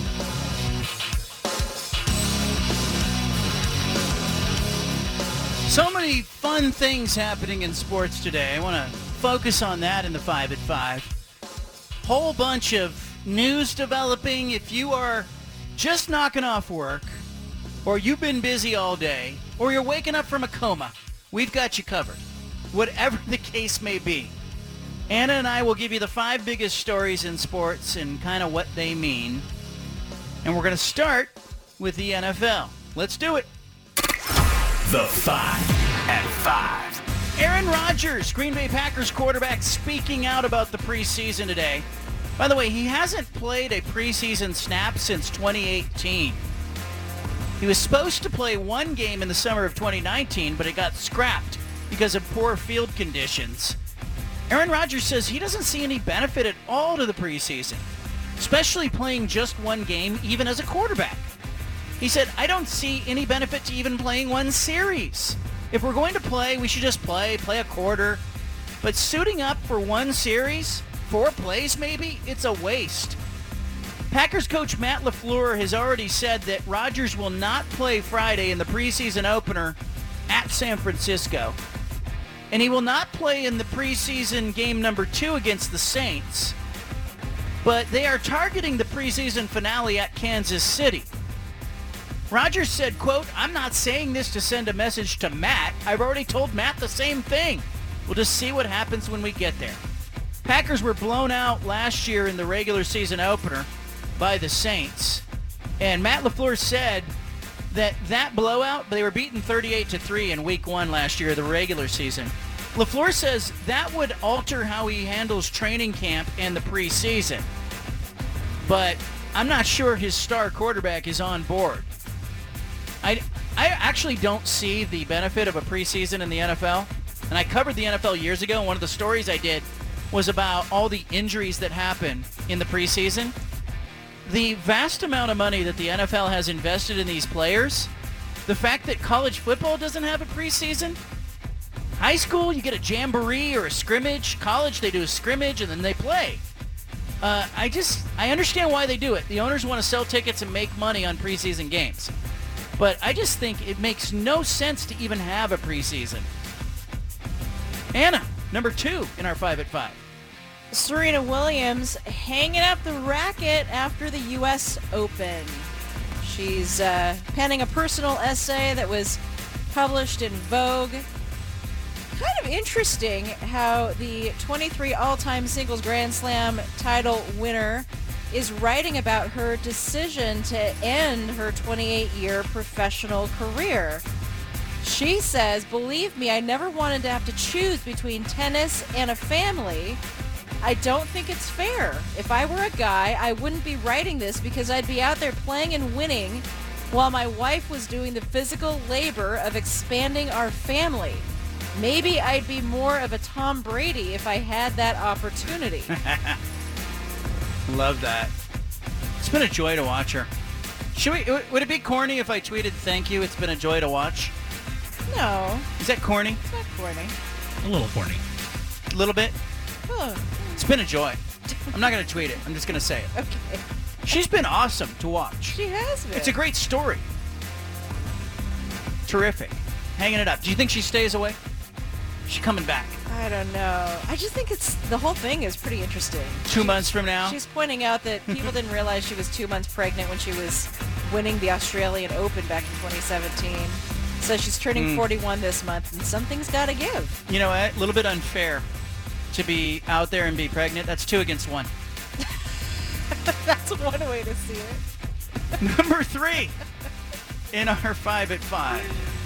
Let's talk about the big news on the Pac-12 front. If you are a Pac-12 fan, you should be celebrating a little bit, or at least smiling today, as the Big Ten Conference and ESPN are apparently not on the same page when it comes to the Big Ten Conference's broadcast rights. ESPN backing out of the deal. They're out of the negotiation. It looks like the Big Ten's media rights packages will include Fox, CBS, and NBC for the first time in 40 years. No Big Ten basketball or football games on ESPN or ABC.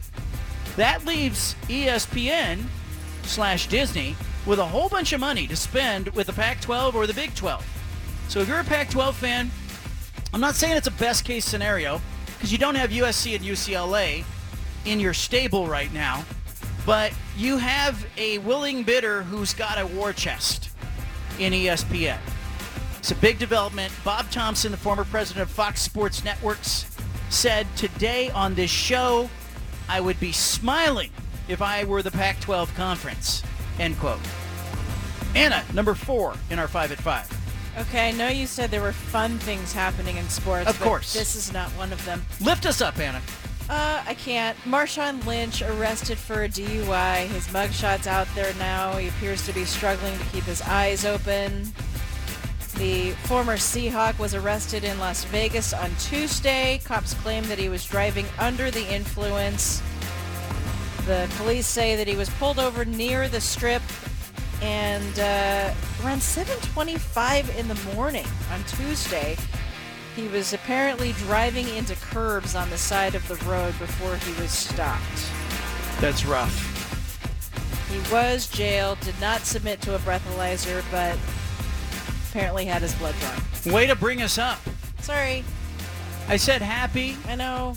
I said, uh, you know, we were going to be, uh, we were going to talk about uplifting things in this segment. I know. Sorry. Well, I feel like I should play a Marshawn rant. Hey, look. I mean, all week, I done told y'all what's up.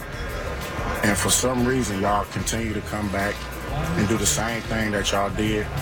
I don't know what story y'all trying to get out of me.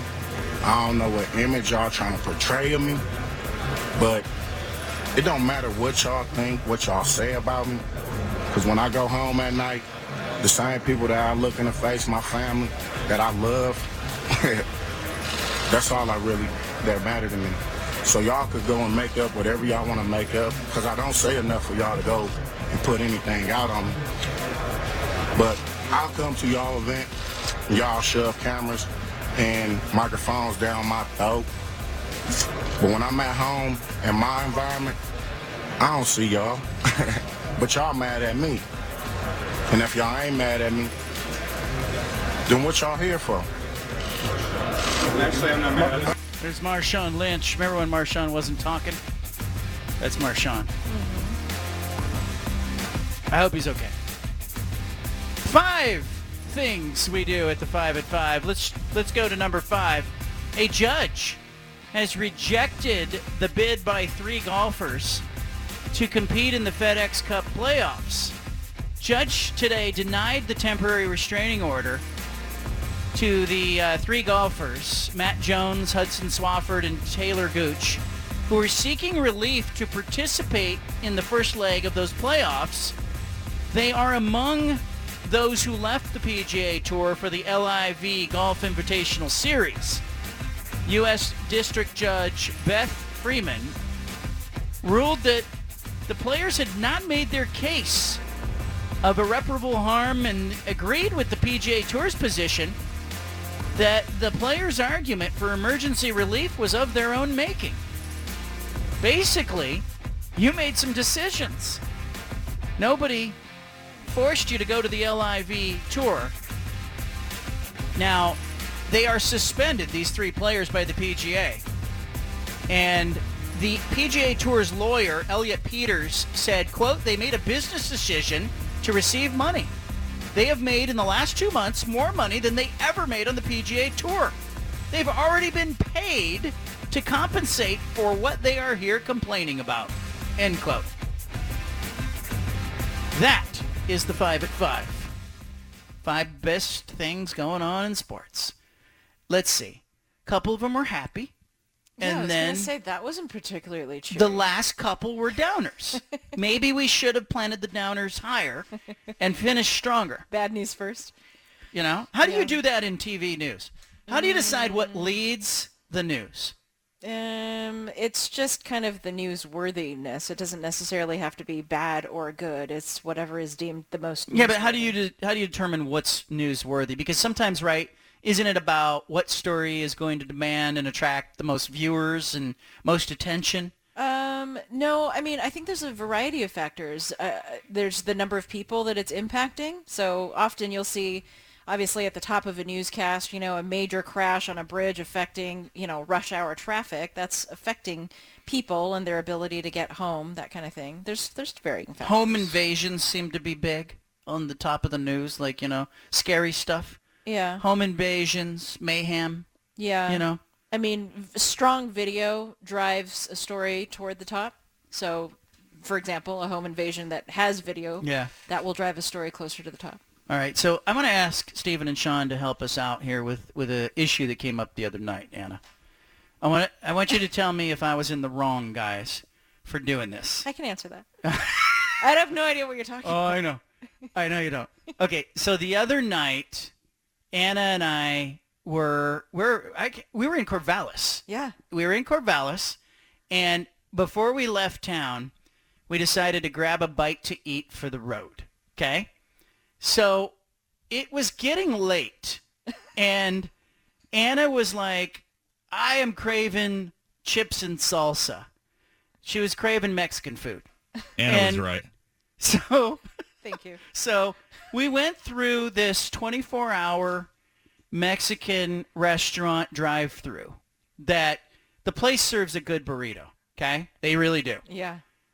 I like the carne asada burrito, but Anna was kind of. It's kind of in that late night cravings. You're gonna eat something, and maybe your your brain and your stomach aren't on the same page, kind of thing. Anna, I said to her, "What do you want to order?" She says, "I want a couple of lengua tacos. I want chips and salsa." Good. She was done right there. And then I said, "Okay, I'll get a carne asada burrito." And then the the guy on the other end of the intercom said, "Anything else?"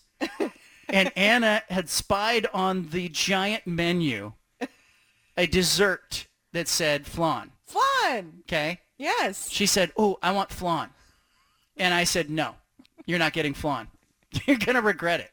You're gonna you're gonna order this because I've been there with you. I know you. You're gonna order it.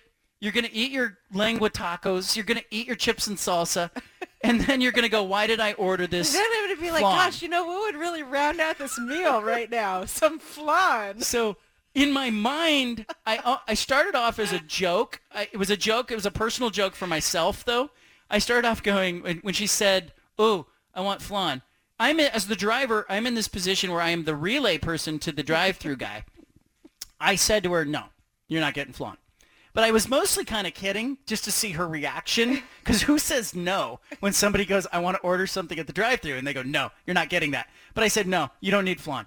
And her reaction was to start laughing hysterically because she had been denied her dessert. And so I I thought it was so funny that I just said, okay, to hell with it. I'm going with it. And so I didn't tell you that.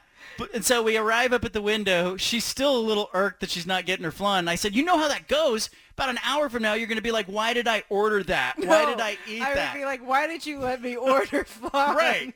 So, guys, did I do the right thing in trying to regulate Anna's dessert habits late night at a drive-through? I don't get the regret. Is it high caloric? Is it bad for the stomach? What what would have been the regret? of all of all of the above. Messy. Too much Yeah. food, messy. But Yeah. see, the flip Yeah. side of So- that argument is that you're already eating lengua tacos and Yeah. chips and salsa. It was about 11 o'clock at at night. eleven This thirty at night. yeah, so at me- that point, you know, what's a little flan added to that? this reminds me of the time that I went through the drive-through like Mexican food late at night, and you guys were good for not going to Taco Bell, and it sounds like you guys actually went to an authentic Mexican Went to place, authentic not place, Taco yep. Bell.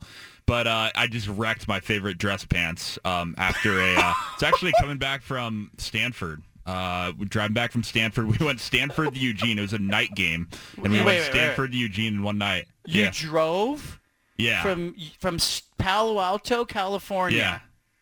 To Eugene. Yeah, I think it was a twelve thirty kickoff. The game probably ended at around four. We got out of there around six, and then yeah, from like six to like two at three a.m. We did we did stand we did Palo Alto to Eugene. But anyways, yeah, Ryan, who actually works for Fox Sports Eugene, he's listening to the show right now. He was with me, uh, so shout out to Ryan. But uh, no, we we stopped for Mexican food, and um, yeah, my pants just got ruined because it was a pitch dark car and a moving and you car. spilled it all over Oh. you. Spilled it all over my favorite dress pants. That's not how I thought I, they were I thought you wrecked the backside. Oh no!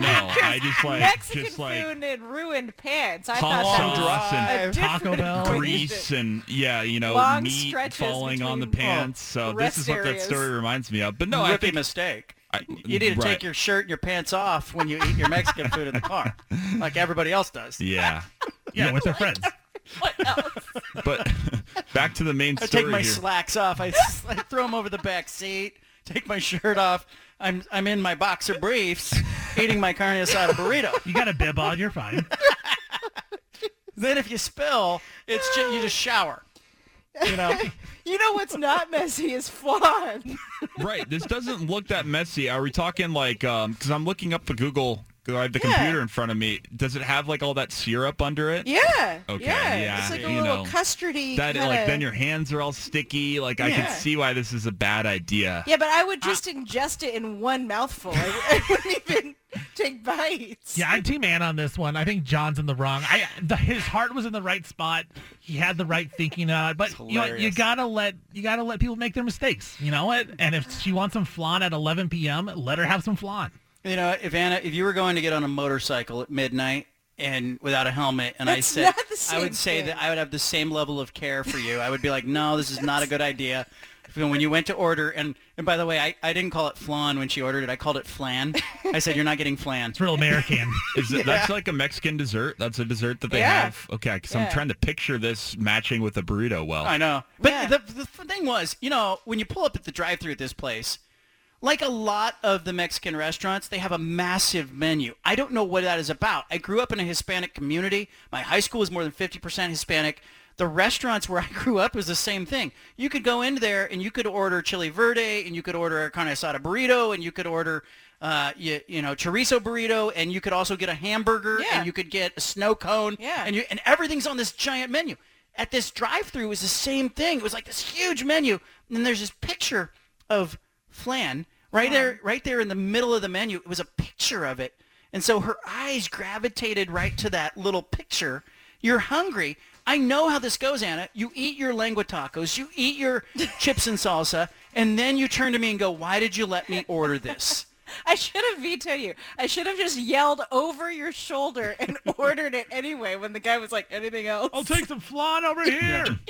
Here's the best part. The place is a 24-hour restaurant, and I, I- w- next time I'm in Corvallis, I'll look at the name of it. I'm It's blanking. Rivas. Oh, there you go. Oh, It's Rivas. Oh, yeah, Yeah, that's big time. Rivas. Rivas Yeah. is Okay. great. Is really good. But here's the thing: the people who are working at this place, I'm just gonna say this. It it's not the friendliest experience when you order.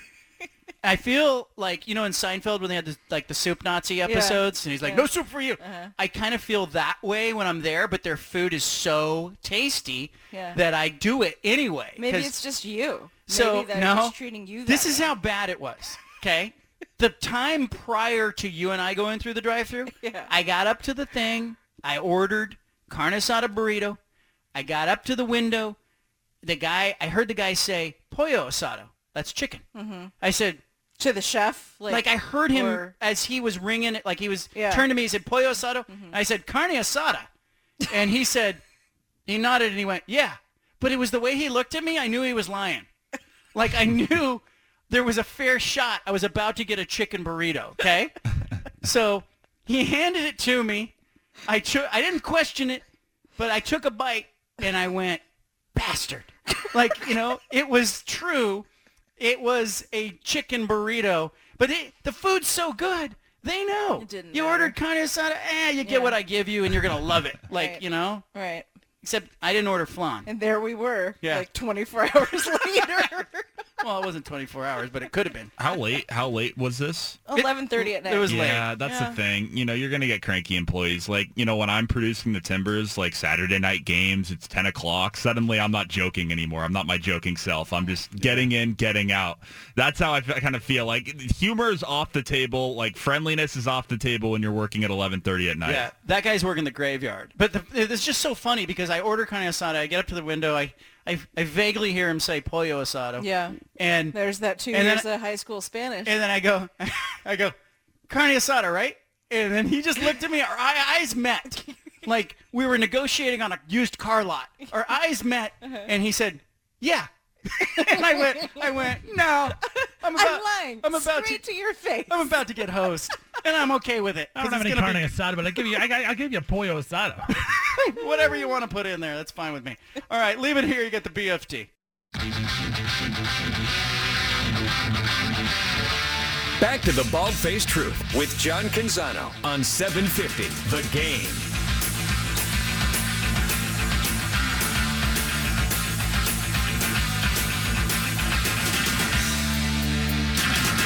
Now everybody in the uh, flan industry is going to be mad at me.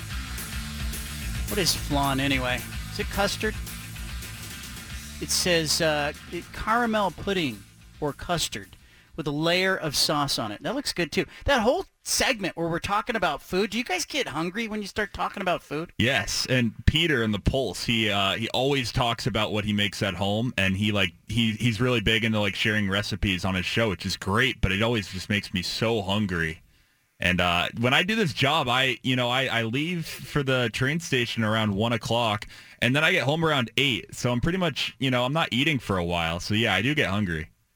Yeah, definitely going to get hungry. Flan, I've had flan before. Uh, it can be done really well, but it's definitely not my f- number one draft pick. If I'm going dessert, I'm not going to go flan first, but it's a solid, solid pick. Yeah, it, my my grandfather loved custard, and I was never a big custard. I'm a texture person, so it, I like foods that don't have like solid texture kind of bug me. So you know, it's but Anna like her eyes were dancing, and now I feel like I feel bad. Like, was it you know, sh- is it my place to tell her no flan for you? I, I, I think it's not your place. I think you got to let her make her mistakes. Make your own mistakes, lady. Yeah. That's what I'm gonna tell her next You- time. Like she should know better, right? We all we all think that we can, you know, have that last pizza pizza or anything like that, but Mm-hmm. like we're gonna force it and we're gonna see what happens and you know roll the dice. I think it's your place to say, "Are you sure?" and then just make her think about it a little bit, but maybe not your place to say absolutely not. Well, reverse the roles here. What if what if she was ordering for you and she's like, John, no, you can't have that. How you would don't you feel? need that. Uh, I would probably think she was trying to send me a message. Like I don't, Like, hey, enough dessert for you. Look at you, you slob. Go work out. Go for a run instead. You so know. it was really more risky than you thought. Yeah, but I, but my thought was I'm going to get in trouble for ordering this for her later. It's a lot of pressure to be the person, the driver in a drive-through scenario like that that isn't like a traditional give me a number 6 scenario.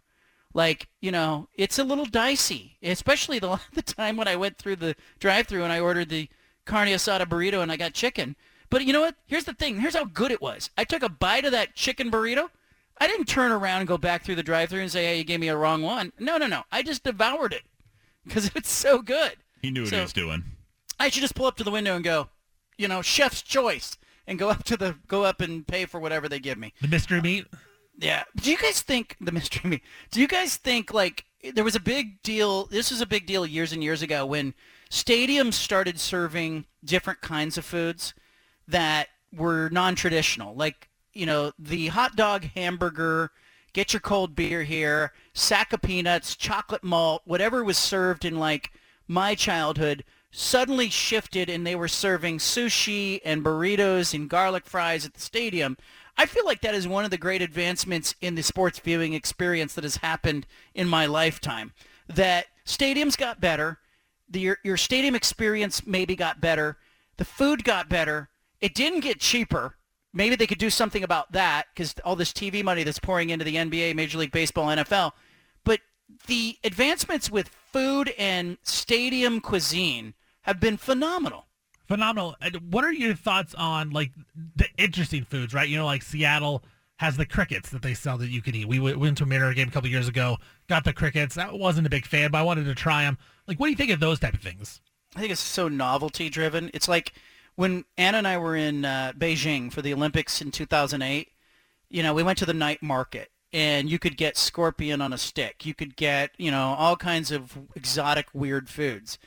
We noted and since she speaks Mandarin, she started talking to the vendors and the vendors were essentially laughing at all the tourists who were eating like crickets and scorpions and all these weird foods but it wasn't the locals. Like the people who lived in Beijing were not dining at the night market. And so I kind of feel like there's a little bit of that going on. Hey, it's a novelty. I went to a baseball game and I ate a cricket. Gotcha.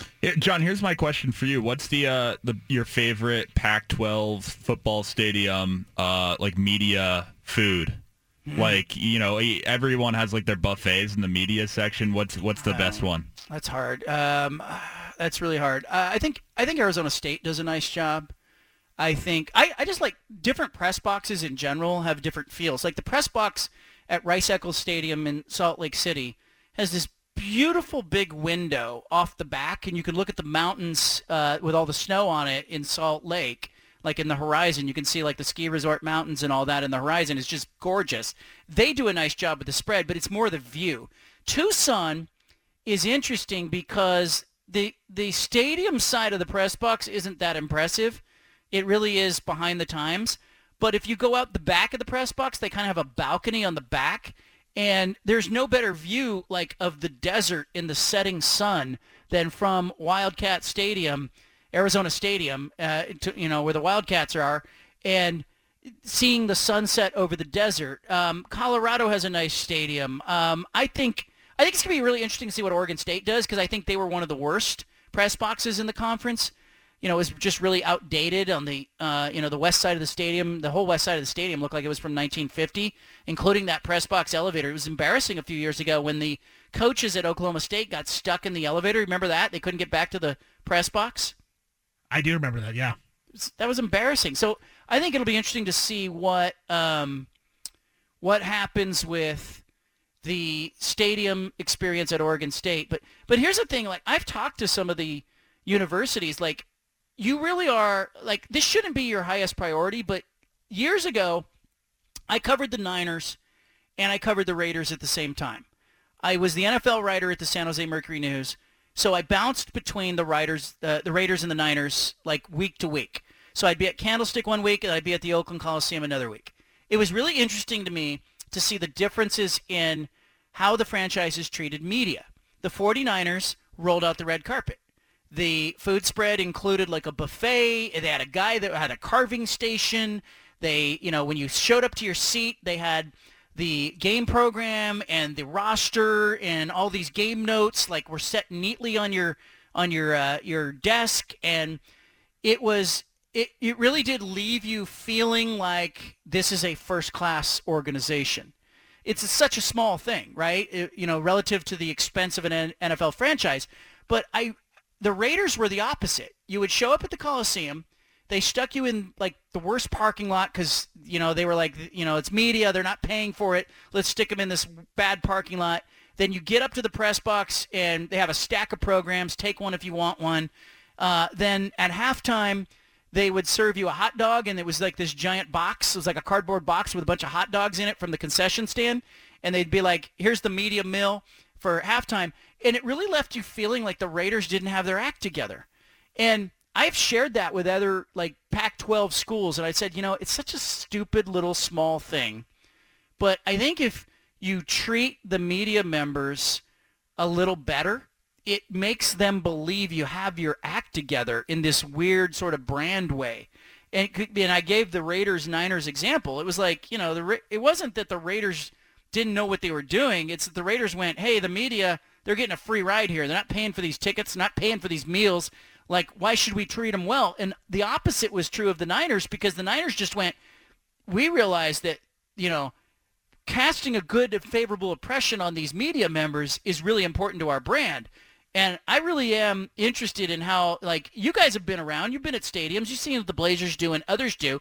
I think the way that media get treated by the teams does shadow sort of, or does kind of shade the coverage that the team gets. That that leads me into another question. The uh, you had Chip Towers on the show yesterday, uh, the Georgia beat writer, and he's taking a visit to Eugene just to provide coverage about the Ducks for Georgia fans. And it seems like Georgia, uh, Oregon, super accommodating to like kind of a guest reporter.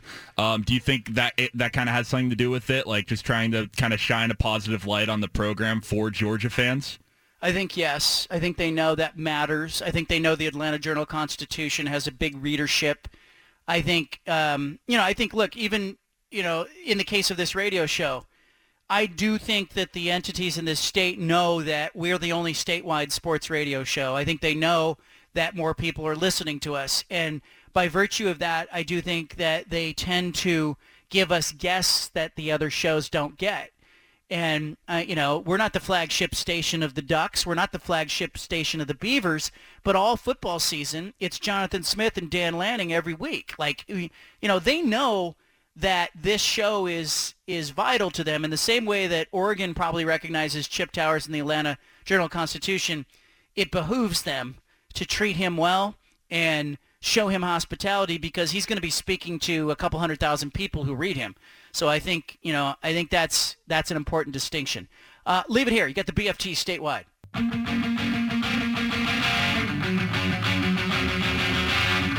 Back to the Bald Faced Truth with John Canzano on 750 The Game.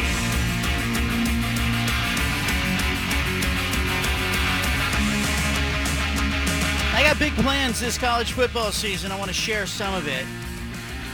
Uh, today, uh, we are, I think, like 23 days away from the season opener for the Oregon Ducks, uh, as Oregon will be traveling to Atlanta, Georgia, to play uh, the defending national champion Georgia Bulldogs September the 3rd. I think it's more like 24 days, 23, 24 days away.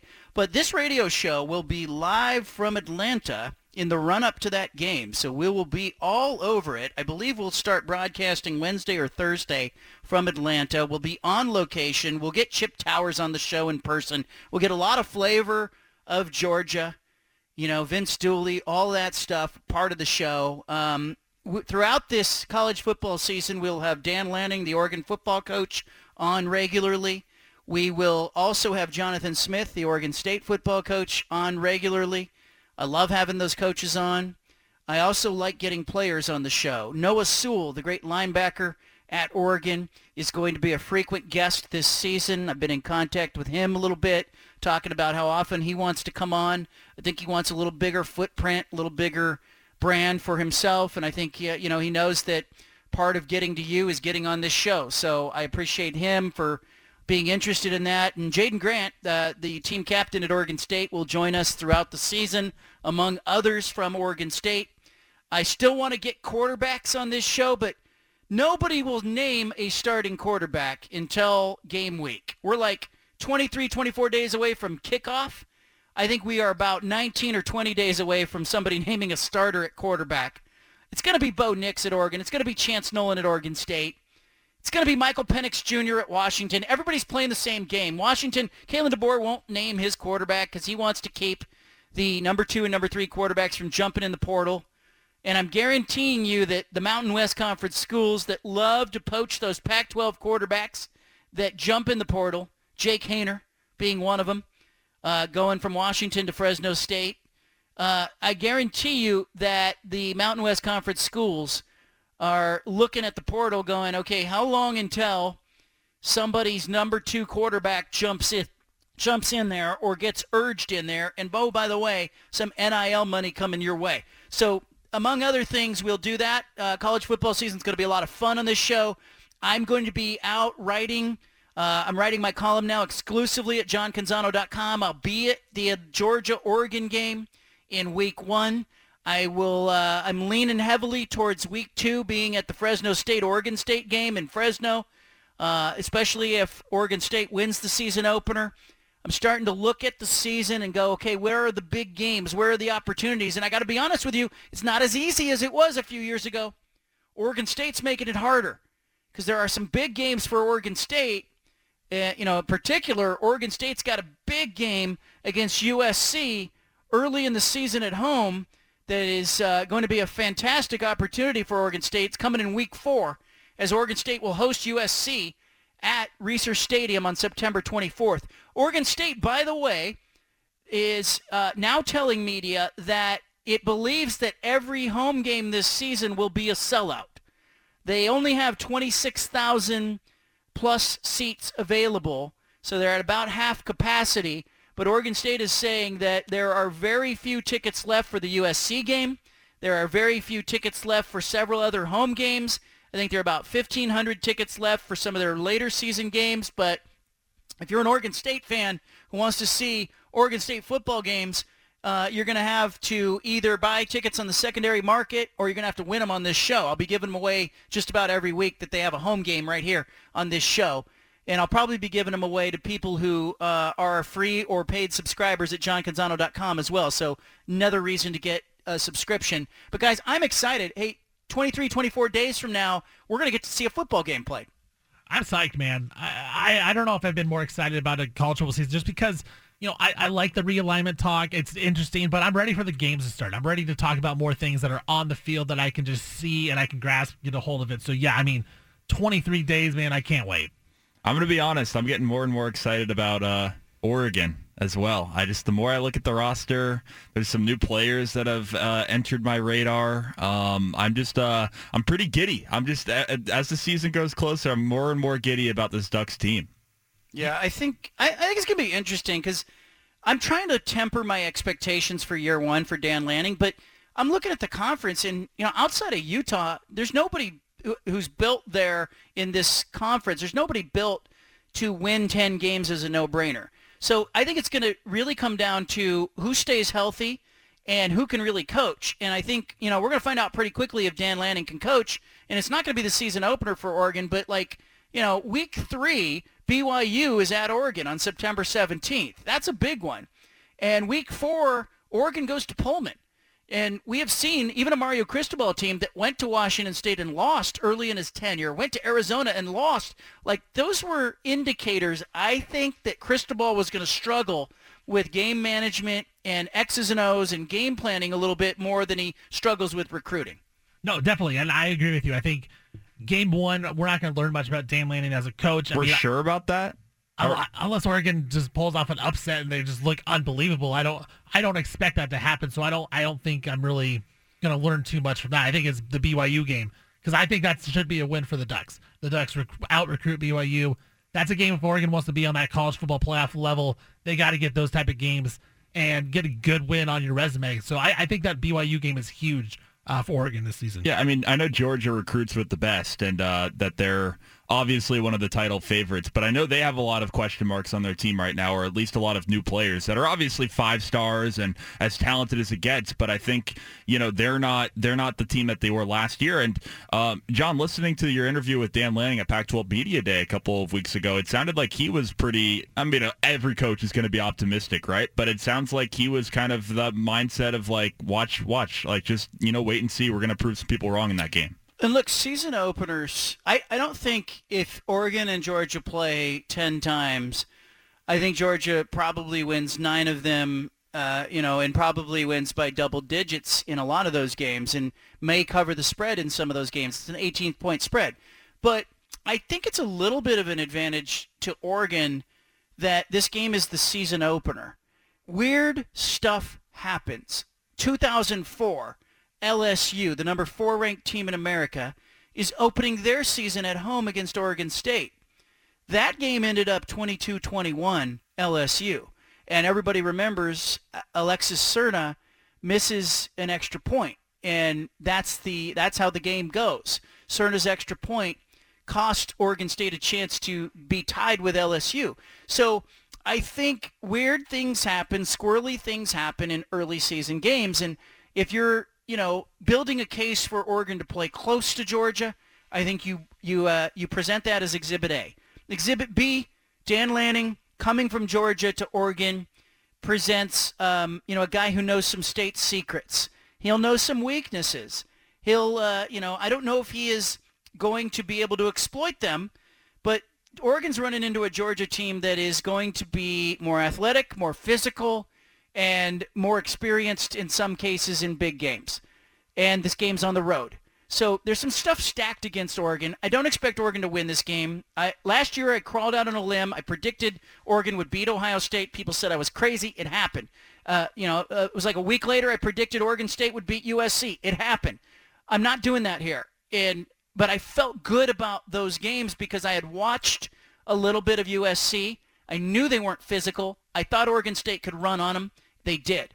I watched Ohio State play Minnesota in the opener last year. I was not impressed with Ohio State's linebackers or their physicality at the point of attack. And I thought, gosh, if Oregon can run the ball, they're in this game.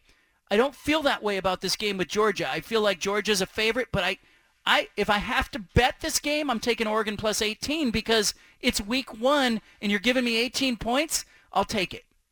I, I'm on the opposite side of you, John. I think right now, if I'm betting, I'm taking Georgia, and I think it's just because of the unknowns. And I like Dan Lanning as the person. I think they can't get any worse than on-field management that it was with Mario Cristobal with Dan Lanning. So I think it could get better from there. I just think right now Georgia has so much familiarity with their coaching staff. It's going to be in Georgia. I mean, I just think Georgia's going to. I think Oregon's going to have a hard time scoring on Georgia, where I know that Georgia doesn't have the best offense and Oregon has a good defense. But I, I mean, I see the game a lot being 31-14. Like, can the Ducks score mm. 14 points? I don't know about that.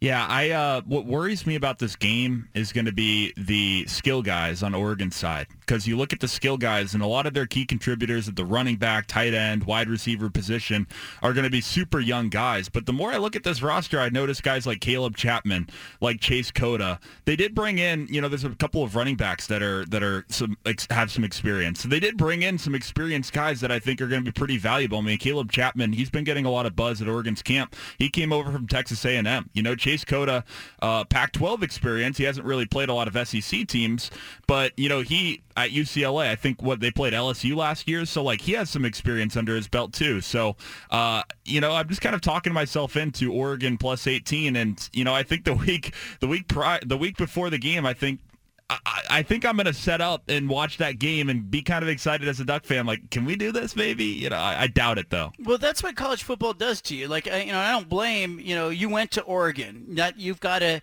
you've got a dog in this fight. I don't think Oregon can win this game, and and and we've seen some disastrous coaching debuts. Chip Kelly at Boise State, you know, it, it, it didn't go pretty. And we watched Mario Cristobal early in his tenure, his first Pac-12 game, he mismanaged into a loss against Stanford that should have been a win. So I think there are some there are some instances here where we've seen coaches who underperformed in their first game. So I don't blame people who go, "Hey, look, I don't have any proof of performance. I'm not I'm not wagering on a coach that hasn't coached a game before. But week one is a weird week. You get teams that just aren't like eh, coaches will tell you biggest improvement is what? Week one to week two. Because week one it's a lot of chaos. And i just wonder if that's an equalizer in, in oregon's case. Leave it here. You got the bft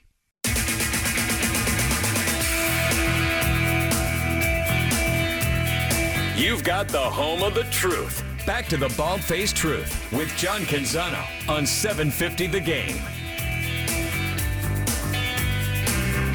Peter Sampson coming up, top of the hour here in Portland on 750 The Game. If you're not listening to The Pulse, you're missing out. What would you do without a pulse? You'd fall over. Make sure you stick around. Peter Sampson will light it up here coming up in a few minutes. He's always good. He's always fun. He likes to have a good time. I don't know what's in your glass. I don't know what you're eating, but Peter Sampson is going to make you salivate and make you think about sports. Stick around. How did I do there? It did great. I I'm sold. I'm hungry, thirsty, and I want sports now. that should be the promo. hungry, thirsty, sports. Peter Sampson. Now I got a friend who settled the flan debate for me. Okay, He- I want to hear this. He texted me and he said, "What time was it when you were ordering the flan?" For people who don't know, Anna tried to order flan in the drive-through of a Mexican restaurant, and I said no. I said that's where I draw the line. And uh, he said, I said it was 11:30, and he goes, nobody wants 11:30 flan. That's it. So if if it's if it's a normal time of day, but you know how it is, you don't go shopping when you're hungry. You start buying stuff. Yeah. Right. Yeah. No, I, I I agree. I I just you know, I just feel like if my wife would have told me that, I'm like, hey, can I get dessert? And she's like, no. No. I'm like, I don't I don't agree with this. So for that reason, that reason only, I, I think I'm on Team Anna still. All right. There you go. Not, but You again, it. you had the best of intentions. Your heart was full of love. I don't know if it was. I, I think it was. I think it was kind of amusing to me because I thought, what as she said, "Oh, I want to get flan." I thought, what if I said no? What if I just was like, "No, you can't have flan." I mean, that is so true. I can't even imagine doing that. Like, so I did it. It was. I Uh, did no. it. It was 11:30 courage, and I went, "Nah, you're not getting it." And her reaction was not to get mad. She started laughing hysterically, and I thought, "Okay, I'm going with this." This is going to be my answer. It's my final answer. She's not getting flan. If she wants to get flan, she's going to have to get out of the car. She's going to have to order on foot in the drive-through, and nobody's going to do that. They're not going to take her order. So there it is. Now, But would you, know do what? that to one of your kids? I know. But you know what? She got a birthday coming up. You know what I'm going to do? I'm going to get her a whole big old, what do we call it? A What's a flan? Is it cake? Is it a pie? What is it? Yeah, I'd say more of a p- custard, like you said. Yeah, so I'll get her the whole one, and then she can have the whole thing to herself. That's what you're getting. Happy birthday, you get your flan. So I've decided that here. We are back tomorrow with another great show. I appreciate everybody who's along for the ride. The Bald Faced Truth not here for a long time, just a good time. Get the podcast. Make sure you share it with friends. And of course, stick around for Peter Sampson in the Pulse. He's coming up next. He does a fantastic job. He's going to have fun, and he's going to feed you. And that's what Peter Sampson does. Leave it here.